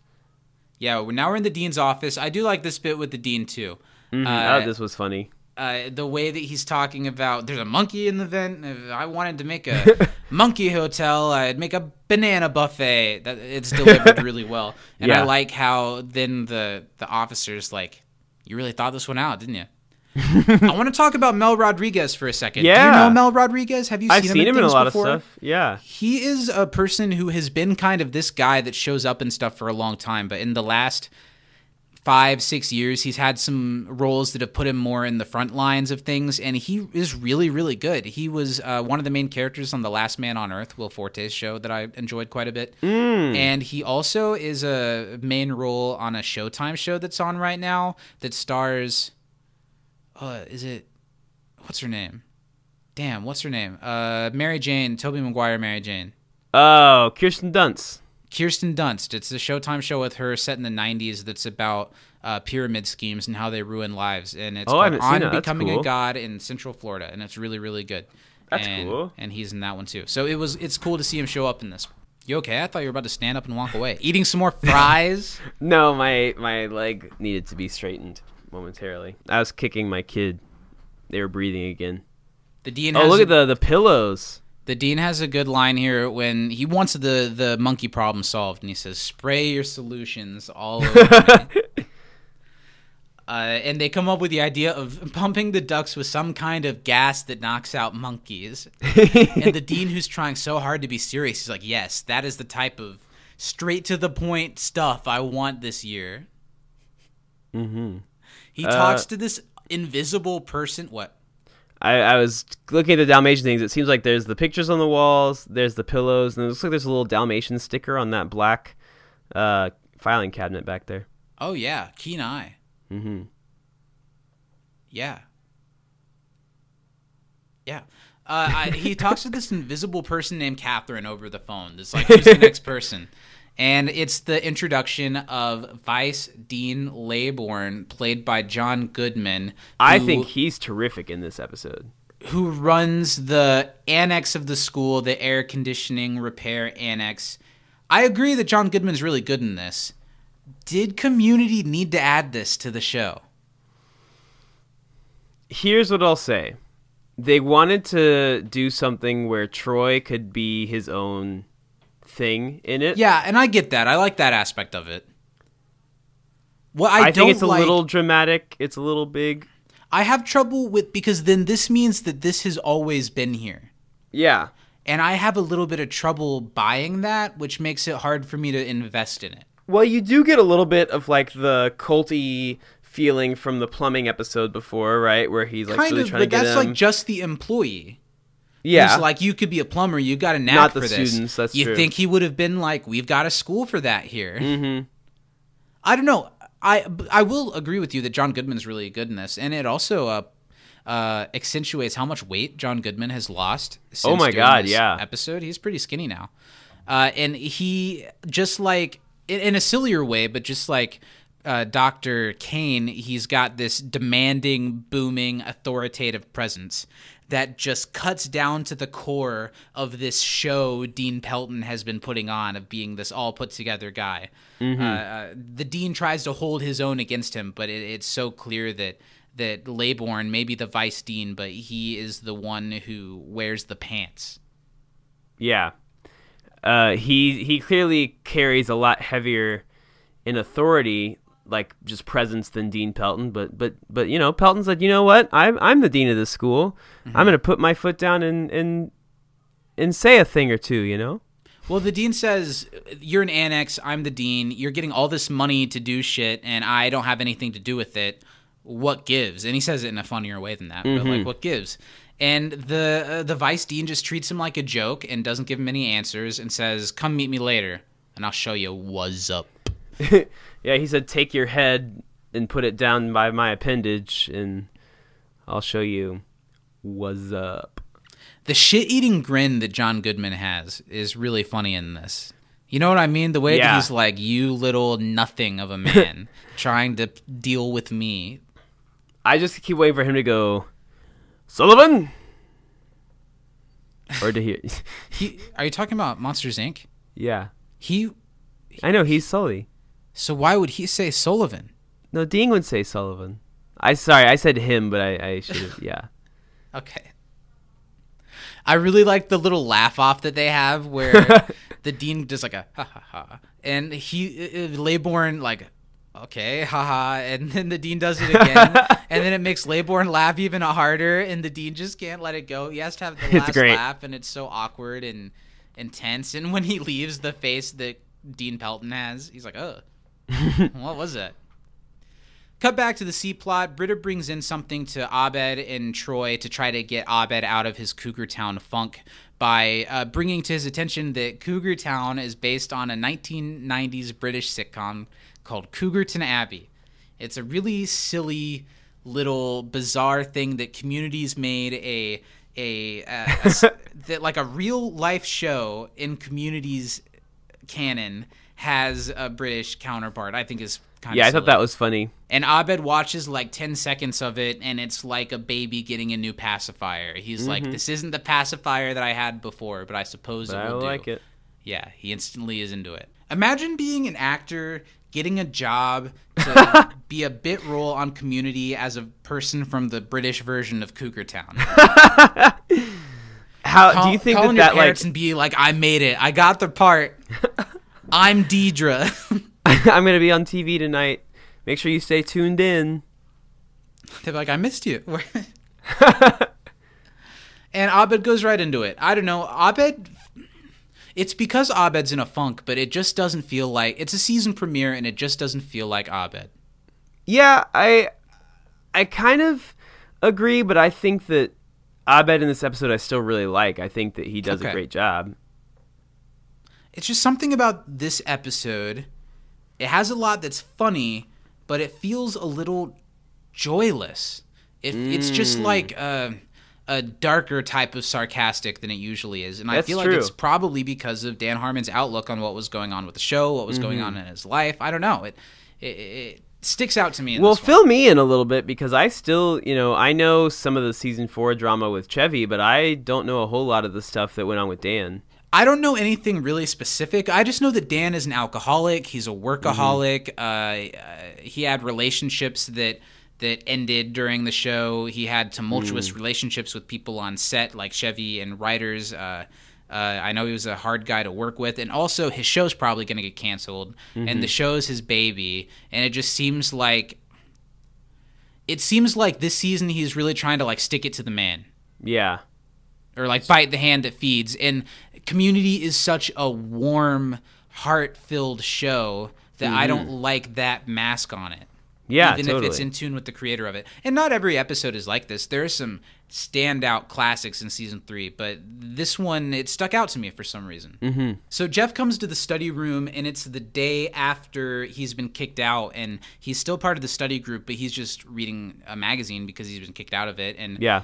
He doesn't like that the study group turns on him the same thing that he turned on Pierce. That you know what, they're just friends. Why do they need to all be together all the time? We can just see you when we see you. Yeah. And you can just see that it drives Jeff crazy, but he has the dignity to like, okay, I'll leave. We love each other. See you guys later. See you when I see you. And Jeff really is pathetic in this episode. Isn't he? The way that he lingers on the table and like feels the magic leaves as he walks away. And just like magic, when he leaves, Pierce walks right back in. Uh, he got the spot that Jeff gave up in that biology class, so he's part of the group now, and Jeff isn't, which is literally the opposite of what he was trying to accomplish. Yeah, everyone cheers when Pierce walks in and says he's in the class. Later at lunch, Jeff is the first one there. Maybe biology is the class before lunch for all of them, before they all meet up or something. So Jeff is there before everybody else is there, and that's when Leonard calls him out and calls him Sir Eats Alone.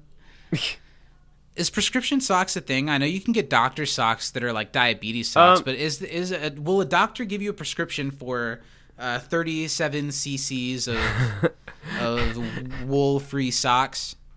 I don't think so. I Because so that's because. I was thinking of diabetes socks when he said that too, but then I was like, wait, I guess you don't need a prescription for those. You can just buy them. all you have to have is diabetes. Mm-hmm.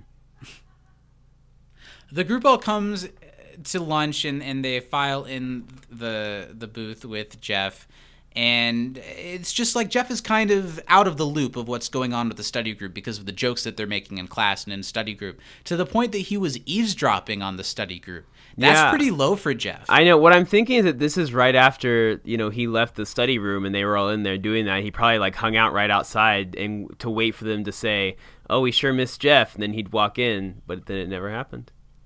They're just all uh, really laughing with each other. Even Pierce is a part of the fun that the group's having. That little shot of Pierce where he was laughing just there. That's one of the times that I felt like a shot of Chevy was was really inserted in. Uh, Abed brings a laptop with him, and he's watching Cougarton Abbey intently.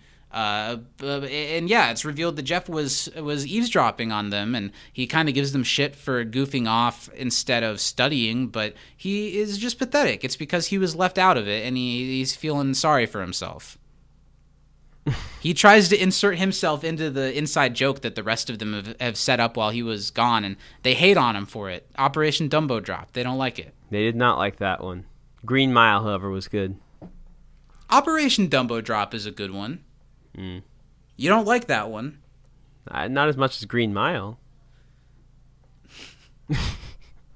Jeff leaves off in in a in a kind of a dramatic like fit of like screw you guys, but nobody really cares that much. Troy raises a glass to him. Uh, Shirley says, "Oh, Jeffrey," but they kind of they're all friends now. They don't really feel the need that there's some type of mystic Yeah, they don't need to uh, go back and connection get between him. them. Yeah. yeah. And this is a really funny moment, the highlight of the C plot for me, where Abed uh, realizes that the episode of Cougarton Abbey, the sixth one that he's on, is the last episode because they what they find out that they're losing the place where they all live, so they all decide to kill themselves, and that's the end of the show. And that breaks Abed even more because Abed, uh, I don't know, uh, if you want to look for a deeper meaning in this a little bit, you know, he needs some stability. He needs some like television comfort food that he can go back to, and there's always some more of it. And that's what he was looking for, and it very much wasn't that. No, and especially because it, it all happened so quickly. Yeah. And it was Britta being the worst that she recommended it, knowing that, thinking it would be better closure for Abed because it's it's over and done. But nope. I love the scream that Abed does. But again, it's it's cartoony. It is. It's not very human. That's true. It's funny, sure. It's surface level funny, but the characters are becoming a little cartoony, a couple of them, in this episode for me. Mm-hmm. I do like the look that Pierce gives Troy and Abed. Troy's like really trying to help it. He's like, We'll get you a new show, buddy. Come on, snap out of it. And and, and Pierce looks at them like, Are you guys serious? is, this really what, is this really a big deal? And then we get the bit that you said that you like, where Troy mm-hmm. really lists off a bunch of things at Britta that he doesn't like about her. I have to imagine at least a couple of them were thrown in Oh, by I'm Donald sure. as ad libs. Meanwhile, in the hallway, the security guards are getting ready to blast the vents with monkey gas, and it was chimpanzees. I was right. Nice. Jeff is walking through the hallways alone, lonely, and he's now uh, he's he's brought down to the level of the likes of Chang, where he just wanders the halls with Chang during classes. And, and Chang kind of tries to give him a, a pep talk and kind of tries to welcome him into his world. And it's another little funny bit with Ken. He doesn't get a lot to do in this episode, but you can tell that he all of the lines that he had in this episode, he thought about how he could do them the best really hard. Yeah, he did, and I think each one at least got some sort of chuckle out of me. even to the point where instead of shushing Jeff, he puts his finger up his nose. Yeah, I think really just funny. like Joel in this episode, I think Joel also is one of the actors on this show who is like, how can I make each of these lines the absolute best Mm-hmm. that they can be? And having them against each other in this scene is is funny, even if it's just for a second. the way that Chang just effortlessly slides into, I like how whenever he goes into the vent, they make sure that it looks like he's sliding in. yeah, like, like, he's no greased up. control of his own. Mm-hmm. And Jeff sees himself in Chang. He's been seeing himself as lesser than than Pierce, so he's got to get back in the class. He's got to get Yeah. back to his his level of authority in the group. It's it's a conflict that we've seen in the show before. How Jeff needs to be the the center of attention all the time, but they definitely are doing it in a different way this episode. Oh wait, Zach. Uh, Yeah. Before this next scene, I just got word from our producers that we have to make our ad read. Okay, Um, have you Uh, gotten an news of, of who our sponsor is this week? Because it's a good one. okay. Well, I'll just you you go ahead, and I'll I'll just try to do my best to to yes and. Okay. Um. All right. So we want to thank our first sponsor of season three. Um, that would be the one and only. I've got a bottle right behind me. Newman's Vent Grease. Do you have to slide around in some vents, but you get kind of sticky when you get hot because it's time for the heat to be on?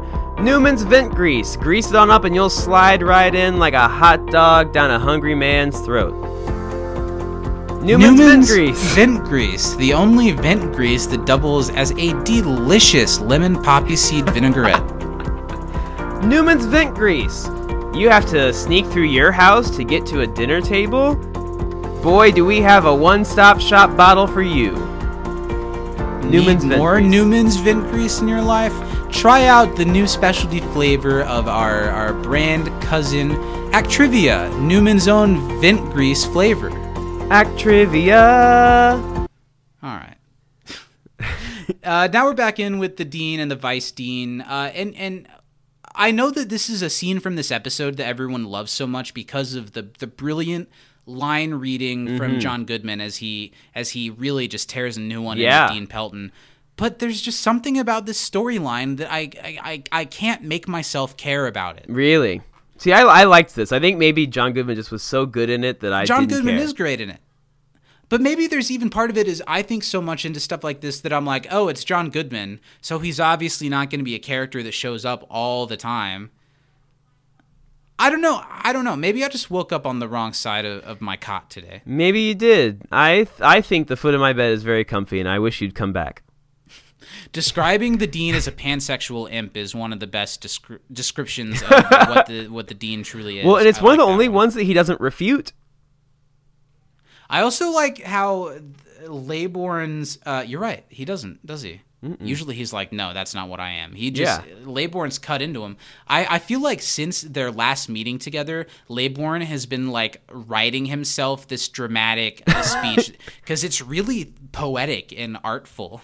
It is. I like how he keeps making very like Sexual references. yeah, it's very Tobias esque. But if Tobias were like the top, I forgot everything you said before rectum. There's definitely a, a, a connective tissue between Tobias Funke and Dean Craig Pelton. Mm-hmm. oh certainly. I It's funny. myself. One thing that's funny about this is the dean being presented with, you know, just like how we didn't know about any of this, so it feels weird. The dean who's running the school also, Also. kind of didn't really know about any of this, and that tracks for Dean Pelton Yeah, it does. well. Laybourne's brought in some lawyers and a barber to get rid of the dean's awful goatee, and they're going to talk about a new arrangement, I, I, as if maybe Laybourne is trying to take over the school from the dean. We get a cut to Jeff uh, uh, walking into the office of Dr. Kane and and trying to get back into his class.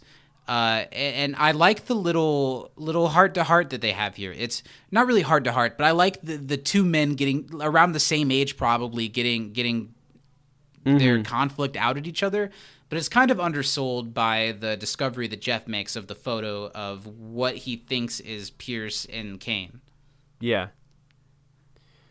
And I like the way that they shoot it. Uh, also, also Jeff he isn't willing to accept that that Kane doesn't like him and that he isn't good enough for this class. Kane tells him that he still can't come back. Yeah. and and he's just looking for a reason why this would be happening, other than that Jeff was a total douche in the middle of his class and was disrespectful. So he sees the picture that he thinks is of Pierce and Kane, but it's not. And the way that it's shot they kind of make it so you can't see the other guy's face, but if you know to look that it's not Kane, it's Yeah, it absolutely is not him. man, an older Yeah. man. And I like then he takes the photo, gasps at it, holds it up, and is like, busted. Like he's Candace from Phineas and Ferb. he, and Kane is just like, what the? what are you talking about? He doesn't say anything. And Jeff full on sprints. Uh, and I like again he he runs into Chang in the hallway. Chang who is unexplainedly carrying a ham. yeah. Uh, they, they don't they don't even say anything about Not at it. all. Do you think they have him keep running into Chang because Jeff is doing crazy Chang type stuff? I think so because they're the only ones that are out just roaming the halls it's like right a look now. in the mirror. The one's like pulling all kinds of weird strings in between classes at Green. yeah. And Even Chang is confused by the picture. He explains his crazy plan to Chang, but Chang just steals it because he thinks maybe if it's Jeff's ticket into the group, it can be his ticket into the Yeah. group too for some reason. Jeff chases after him, and this Chang literally throws a ham at Jeff that doesn't hit him, but he falls onto the floor. You know, he was ducking. He was using the action movie skills to dodge. And they follow each other into the vent as at a separate vent they begin the process of monkey gas. I'd like to point out uh, a little continuity error here. Let's hear it. Uh, they need to cover all the vents. That's what they were doing earlier to shoot Yeah. the gas through. But Chang and Jeff just ran into a vent that wasn't covered. Let's also think about this. Later on in the episode, they fall through the ceiling. Yeah, the these vents are at floor level. So Yes, Chang had and to. all of the vents that we see are typically floor level. Newman's vent grease. Do you want to defy gravity? Well, do we have the grease that Never won't bring you has the human down? body had, had the willpower to upscale climb in vents without hurting themselves. and if these gentlemen had used Newman's own vent grease instead Mm-hmm. of instead of big third party grease, they would have they would have stayed. They wouldn't have fallen through the vent later. Thanks Newman's own. They sent us hundred million gallons of ranch as as payment for our for our uh, for our sponsorship. They haven't sent us money. We haven't found any sponsors that have given us money yet. No, I probably shouldn't have put like at the bottom of our email We'll be paid in gum. Put that as our layers, signature. though. Trident layers are delicious. Jeff has gone so far to the point that he's wrestling with a crazy man in a vent about to be gassed. Chang knows immediately what's going on when, when Jeff realizes something's going on. He he he screams monkey gas and there's a pretty cool shot of the gas taking Yeah. over the the vent. I think they did that pretty well. Mm-hmm. And uh, it begins a little trip sequence. Jeff trips off of this monkey gas. What do you think of Jeff's white room vision here? I thought this was really well done. I thought it was incredibly well acted by. Sh- it shot really well too. yeah, Uh, I like me it. Reminds how they me. did this set too. Do you think Well, they just do you color corrected remember- and, and editing? oh, I don't know. That might be it. Do I remember what? Um, there's an episode of Monk. I haven't seen that much of Monk. Ah, well, there's an episode where the uh, whole city, like the trash um, sanitation department, like basically Yeah. on strike or something. So there's all this trash. Alice Cooper's in it for some reason, but Okay. in it, Monk, who is OCD germaphobe, they put him in like a white, like clean room, Okay. and he kind of like because he was losing his mind a little bit, kind of like Jeff in this episode. Yeah. And so he gets in that room to kind of center himself and not be crazy anymore. But it's kind of this is the peak of Jeff. This is kind of the opposite. He's not in this room to, to chill out. He's in this room because he's tripping on monkey gas and Yeah. his brain needs to go some places. Uh, this is really. It, it feels. I don't really get what the symbolism is in Jeff eating his phone. Is it Because just because the- the only thing he No, the professor when he walked in there said that you know if he wanted to be in the class, give him his phone, and Jeff's like, "Oh, do you want a bribe?" And he's like, "No, you just can't." He basically said that that cell phone is your jail cell. Nothing else can get in. That's not So why is he eating you. it? because he's taking ownership of it. He's he's feasting upon it. That's what gives him. But I saw it more Zach. as a vision of like the version of Jeff that's bad. Like it is that bad. he he's not taking good ownership over. He's like that is I. That's the wrong phrase. He's he's like he's surviving off of it. Okay, and then he sees himself as Pierce. Is Mm-hmm. it because he he's beginning to to okay, I, he sees himself as Pierce, and I think it's because this episode has been likening him to Pierce and how maybe Mm-hmm. he's as bad, if not worse, than Pierce. And then he looks over and sees an older Pierce, which I thought they did a great job of the makeup they on did. Chevy to make him look older. And I'm sure Chevy hated having to do this scene of him Yep. like in a deathbed. But what's it? What's going on here? Is it that Jeff is seeing what? might happen to Pierce and what might happen no, to him I think if he's he seeing ends up alone. Yeah, I think he's seeing himself dying alone, like Pierce. That's what I just said.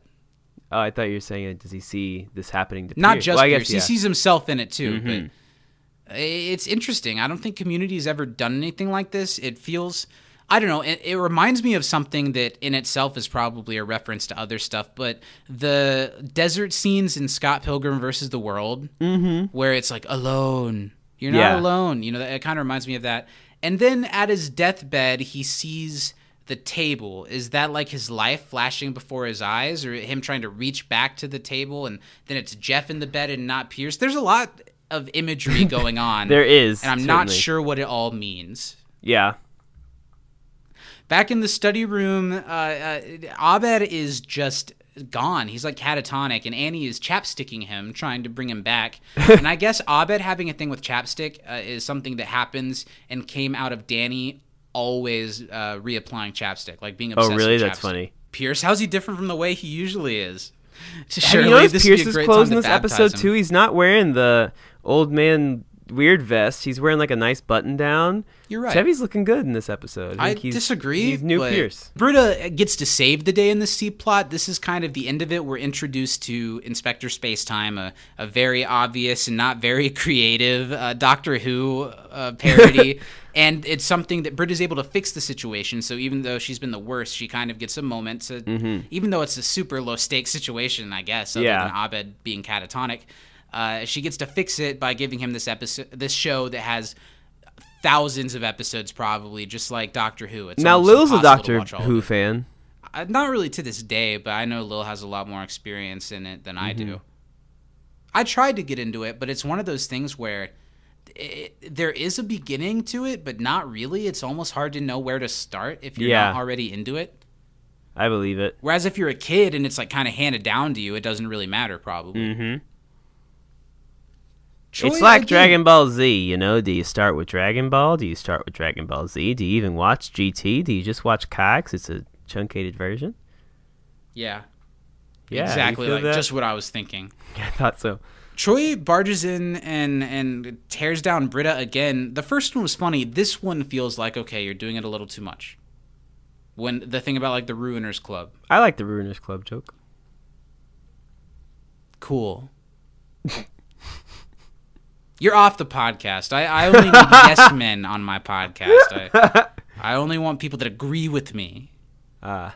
But Abed instantly falls in love with Inspector Spacetime. It's it's cheesy and weird and and and, and it's something that Abed just uh, immediately falls in love with. And I've had that feeling with shows before, and I get how now this could keep him busy for a very very long time. Yeah. The group's having a nice moment, and that brings in Jeff, who is not having a nice moment. He's upset that they're having fun without him. He's still a little tripped out from monkey gas, and he's covered in drywall. Uh, he looks really upset. Troy says he looks 70, which I'm sure he doesn't like to hear. He literally looks like Pierce now. Yeah. Uh, Annie tries to kind of dissuade the situation. Uh, Jeff calls her boobs, says, Can it, boobs? I don't like that No. he tries to expose Pierce for what he's done that he got him kicked out of the class that he that he bribed the the teacher and he shows the picture which is not of Kane and and Pierce tells the real explanation for it and it makes Jeff look just as bad and pretty racist. Yeah. It does. I really like though in that picture uh, Pierce's fake hair, Chevy It's trying to look younger is pretty funny, and Jeff is like foaming at the mouth practically, trying to explain this away from himself, and and really just looking awful, looking pathetic. Uh, d- This is, not the lowest we've ever Jeff. seen Jeff, isn't Yeah. it?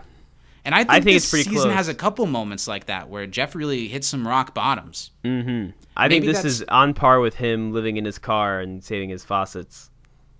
But I think here is a, like uh, Matt in our interview with him talked about how Dan writes himself into Abed and Jeff a lot. Mm-hmm. I could see how this is some of the like mental health stuff that maybe Dan was going through, like with his relationship with his phone uh, and getting older and, and feeling alone. And I, I feel like he wrote that into it. And I Yeah, don't know. totally. It's, it's can see that. interesting. It's, it's it's layered for this sitcom. Pierce brings up the table being magic again, and that really sets off Jeff. And we get one of the most iconic moments in the episode where then Mm-hmm. Jeff leaves the room for a second. Well, no, he's he gives the line delivery that I like so much. I become agitated. Uh, we'll talk about this later. I'm sorry. I apologize. Walks away calmly but crazily, and then comes right back with an axe a couple seconds later and starts hacking into the table, uh, uh, saying that it should die. I'm gonna kill the one thing you love. What do you think of this? It's a lot. It's too much. Yeah, probably. I didn't hate it too much. I think especially um, it gets made a little less uncomfortable when the dean comes in, just because I love that, the like, Dean's bit here in a second. Yeah, but I think that Jeff is doing a lot. I think that Joel does a great job with it. Sure, that's not anything that I have a problem with at all. It's Yeah. just a lot. It's very over the top. Mm-hmm. The dean comes in. I love the dean's line here. I just came by to tell everyone this year isn't going to be that different. With the notable exception, we really won't have any money. Have a nice night. This is a meta line that I liked because he says things aren't going to be that different this year, with the notable exception we won't really have any money. and I feel like that's community of the show. Yeah, uh, totally. Things are going to be just as crazy. We're not going to have that much money because nobody really believes in our show at this point. This Mm-hmm. begins community very rarely ever going outside anymore. Yeah. Uh, and I think that's a meta commentary line that works a lot better for me. That one works a lot better for me than the stuff in the in the song in the beginning. Mm-hmm. And the, Jeff calls the dean crazy after it's still covered in all this soot and just having Yeah. axed the table. Uh, after the commercial break, we get the last scene with the dean. I thought this was really funny. He tells all of the security guards that he hasn't been able to uh, pay them for two weeks. Yeah. to make up for it, he's giving them class vouchers. Two of them just leave, but uh, Sergeant, what do we say his name is? Nunez? Mm-hmm. Sergeant Nunez.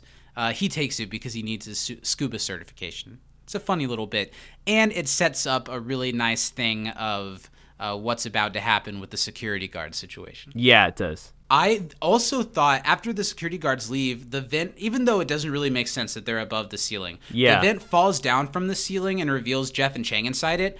I think the way that they shot this was really, really good.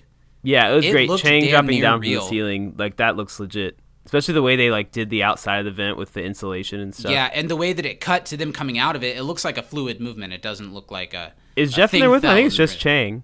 Oh, you're right. It's just Chang. Sorry, and I, of course, it is because Jeff's already out. Mm-hmm. And I noticed that Chang, like, he, his eyes are all puffy and he looks like shit, but clearly he can handle his monkey gas a lot better than Jeff can. It's true. He has no home and no job. The dean's not even that worried about the school crumbling like this. He's just hearing that Chang will work for for room and board, setting up the reveal at the very end of the episode very, very well. Mm-hmm. And now all we really need for this episode to send it all home is that Jeff needs to kind of come to his senses and, and give a winger speech. Yeah, Jeff looks like that kid from that news interview where he's like got the paint over his face. Is that the I like turtles? I like turtles, kid? Yeah. Yeah. Annie says to Jeff that, hey, Jeff, what you did, it's going to be hard to get past that. And then they brush over it pretty easily in the rest of this episode. I do feel mm-hmm. like it'd be hard to just brush past whatever Jeff did in this oh episode. yeah. I feel like you don't look at that guy the same way after this. And I don't think this is something that's really referenced after this in the show. No, I don't think so. Annie even asks him not to be to be friends anymore. And what saves it is uh, what's the term? Pierce becomes a uh, Martyr, no, no, uh, like scapegoat. kind of. There's a, a, a that's not the word I was looking for, but yeah, kind of a scapegoat where it's just a really contrived plot thing to make all of this go away. So he Deus ex machina. That's what I was thinking of. really Yeah, nice. not heard that one before. I have just I always thought it was uh that movie with the Ex machina. yeah uh, Pierce takes the blame. He says that what Jeff says was right and that he did uh, bribe Kane into uh, kicking Jeff out because Jeff is so likable and he wanted to be in. And it makes them all mad at Pierce and completely forget about Jeff. That's why it doesn't work for me. I feel like they should still be kind of mad at Jeff. yeah Shirley says, well, now Pierce is the craziest person in the room. And he still kind of isn't. Yeah still Jeff definitely I think so again, they vote Pierce out, but Jeff now is able to have a little bit of a moment of reconciliation. He sees that Pierce is able to do nice things and that he is able to do awful things. So now we get the winger speech to bring us home. Uh, Pierce isn't crazy. The table is magic, and he gives a speech that's really just a way that, like, of course they're crazy, but they need something else to explain their craziness off of and he basically in an abstract way tells the group that he really needs them and he's learned that through being excluded from them. And because of that they shouldn't exclude pierce from it too because he knows what it's like to be excluded from them and, and it's hard.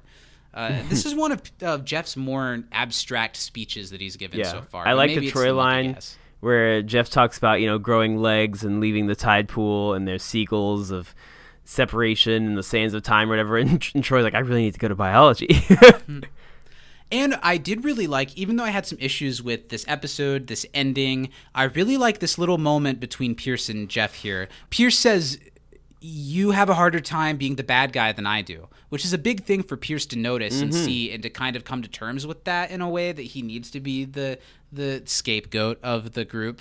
But Jeff is also able to admit, you're right, Pierce. I do feel that way. I thought Yeah. that was a nice human moment between the two of them that don't have human moments like this that often. Mm-hmm. And, and Jeff realizes that this issue that he has with it kind of makes him not the best person either. Yeah, and Pierce says they're one and the same, and they kind of are because as soon as Jeff is not in the group every time, Pierce becomes the main guy. So as much as That's a good point. it seems It's like Pierce Troy isn't or- right behind, yeah, one of the it girls. It's usually Pierce. Hmm. But Jeff, please don't. It totally kills anything real that was happening there. Yeah. And somehow, some way, the episode pans out on the group getting along. And it feels like they really rushed to it because Mm-hmm. how can they all sit around and joke around about it like this after Jeff came in with a weapon of murder and axed their table five Yeah. minutes ago? Starburns goes to Professor Kane with and is like trying to have a Breaking Bad thing between them, and he has this plant that he gives him that I don't know if it's supposed to be a weed plant, but also the plant's going through Jeff's phone. So No, Jeff I don't gave think Starburns I don't plant. think Starburns gave the plant. I think these things just coincide with each other. I think Starburns is talking to him while this happens. I think the plant was just on his desk. oh, It like was set on his desk. I don't think. so Starburns I was seeing it as to him. Starburns gave him the plant. I no. I think he's just doing the Breaking Bad thing. I could be wrong, but that's the way I saw it. Okay. I disagree with you, Steven. Who's surprised? Sorry, Starface. You just lost your seat in my class. He sees that that Starface is, is not a guy worthy of his class, and Jeff might be because he's learned something. I don't, I don't, I don't know. It's a little abstract, but this episode is a little abstract, so it's not Mm-hmm. Yeah. the worst way to end it. Is that how the episode ends? Yes, it is. Yeah. That's the end of the episode. And the end tag this week is a continuation of the episode. We don't get that very often. They've patched up the desk with like some caulk or something. I don't really like this. I wish they would have either replaced the desk or made the damage on the desk a like Permanent. steady part Yeah. of the show. Again, it just feels like they're trying to clean up that any of this ever happened mm-hmm. before it's even over. It's true. It's an interesting, messy season premiere, I think. We do get a big announcement, a couple of big announcements at the end of this episode that become constants of the rest of the mm-hmm. season and the rest of the show. Britta announces that because of helping Abed find a TV show, she wants to get into psychology. She wants to be a therapist. And the way that immediately everyone just kind of laughs at that is Yeah. pretty fun is pretty funny. Everyone's reaction is great. Britta, again, it's another joke though that Community kind of drives past its They funny do. point, but the way they do it here works really well, and it's honest and funny, and it it made me laugh. And then the reveal of Chang is the security guard is really really funny. Yeah. he walks in with his like, what's what's the stick called? A nightstick or a baton. Yeah, a nightstick, and and he's all decked out. There's a new sheriff in town. Ba-boom, points at him, and then he leaves. And Jeff says, "Oh, interesting. So this is the year we all die." uh, so they did a couple things here to to bring up what's going to be continuing through the season. But doesn't it feel like they've just tried to put a whole blanket over what happened in this episode immediately? Yeah, they do kind of wrap it all up at the end. Pretty. Jeff learned his yeah. lesson, so none of the shitty stuff he did really matters. And that's the end of the episode. I do like the reveal of Chang as a security guard. I think that's really funny. It Yeah. leads to him doing the dictator thing, which I don't like very much. But as long as they keep it in security guard territory, I It's do funny. think it's pretty funny. And that's the end of the episode. It is. If you had to, what would you give this episode as like a letter grade? B minus. I think I agree with you. It's a messy episode that Yeah. has its strengths. It's shot exceptionally well. Uh, the the performances are really great, and the writing is is sharp. It just feels like the construction of the episode it, it leaves something to to. I don't know. It's a season premiere, and I was ready for a big bombastic season premiere, and it Yeah. kind of was, but not exactly in the right ways. But that being said, did you come up with your first MVP of season three? It's a little bit of a struggle to reach for one. I For me. did. I uh so I have two honorable mentions. The Weisstein, I think he was great. Sure. Abed, I, I really enjoyed in this episode. I think a little more than you did the whole Yeah. thing. But my MVP, I I had to go with Jeff. Not because I think that Jeff is a great guy, but I think he gives the most valuable performance in this episode.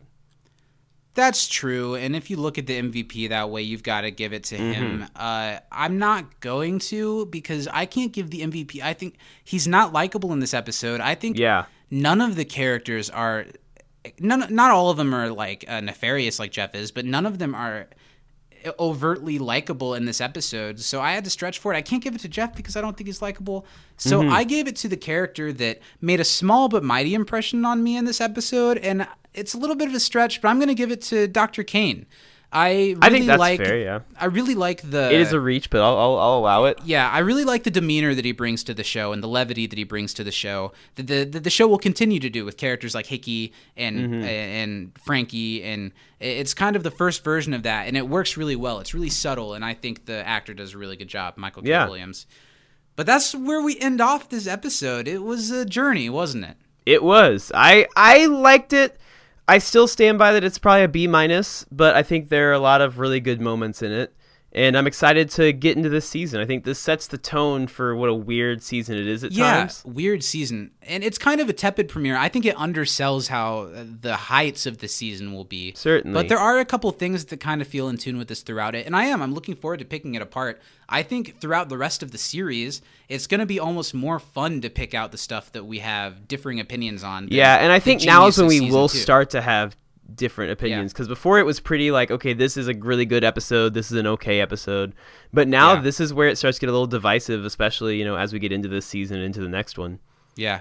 So we made this episode a little bit of a longer one, I guess, for you guys, you little piggies. We we we really had a lot to say about this one, and it was fun. We Uh, So let's do what we got to do and get out of here. I want to tell you guys the next week we'll be back to talk about geography. Uh, what, is that what it's called? Geography of global conflict. There's a geography somewhere i'm sure Is that the is that the actual title? Is that right? Yeah, Geography of Global Conflict. It's the Model UN episode. It's the Garrett Crisis Alert episode. That's going to be a really fun one to dive into. So send in your trivia, your episode MVP, and your favorite funny moment to can't disappoint podcast at gmail.com. Also, if you like what we do here, consider supporting us on Patreon at patreon.com slash can't disappoint podcast. We do You Can't Diss a Pre-Show live at 12:30 Eastern every Thursday afternoon. Uh, we do that live. It's always a lot of fun. It's an extra way to hang out with us and interact with us. We've got side podcasts that we're always working on over there, and it helps keep this show going. Steven, where can the people find us for the first time of season three? All right. Well, I'm to nail it. They can find us on Twitter over at You Can't Disapod. Um, we're also on Instagram at Can't Disappoint Podcast, and we are on YouTube and Facebook under our entire name of You Can't Disappoint a Podcast. Great. We really appreciate you guys listening to us and hanging out with us and going through community with us. We had some discourse about this episode, so we'd love to hear on the Twitter and Facebook and Instagram what you thought of this episode. If you disagree with us or if you agree with us, uh, do you think this is a, especially, do you think this is better than the season two premiere? Do you think it's a good entry? Let us know. I'd be interested to see people's takes on it. And that's us for this week from inside the Dreamatorium. Black Lives Matter. Uh, what else? Uh, if you're gonna, if you're gonna if you're gonna uh, put monkey gas in your system, make sure that you really are careful with your dosage because it can be an enlightening and beautiful trip, but you don't want to take it too far; it'll be scary. Yeah, and thanks again to our sponsor today, Newman's Own Vent Grease. Yes. Thanks, Newman. And your own. From inside the Dreamatorium, all that other shit. I'm Zach, I'm Steven. and we'll see you next week. We love you. Season 3! We're gonna fly to school each morning. We're gonna smile the entire time. We're gonna be more happy. We're gonna finally be fine. We're gonna get more calm and normal. We're gonna fix our state of mind.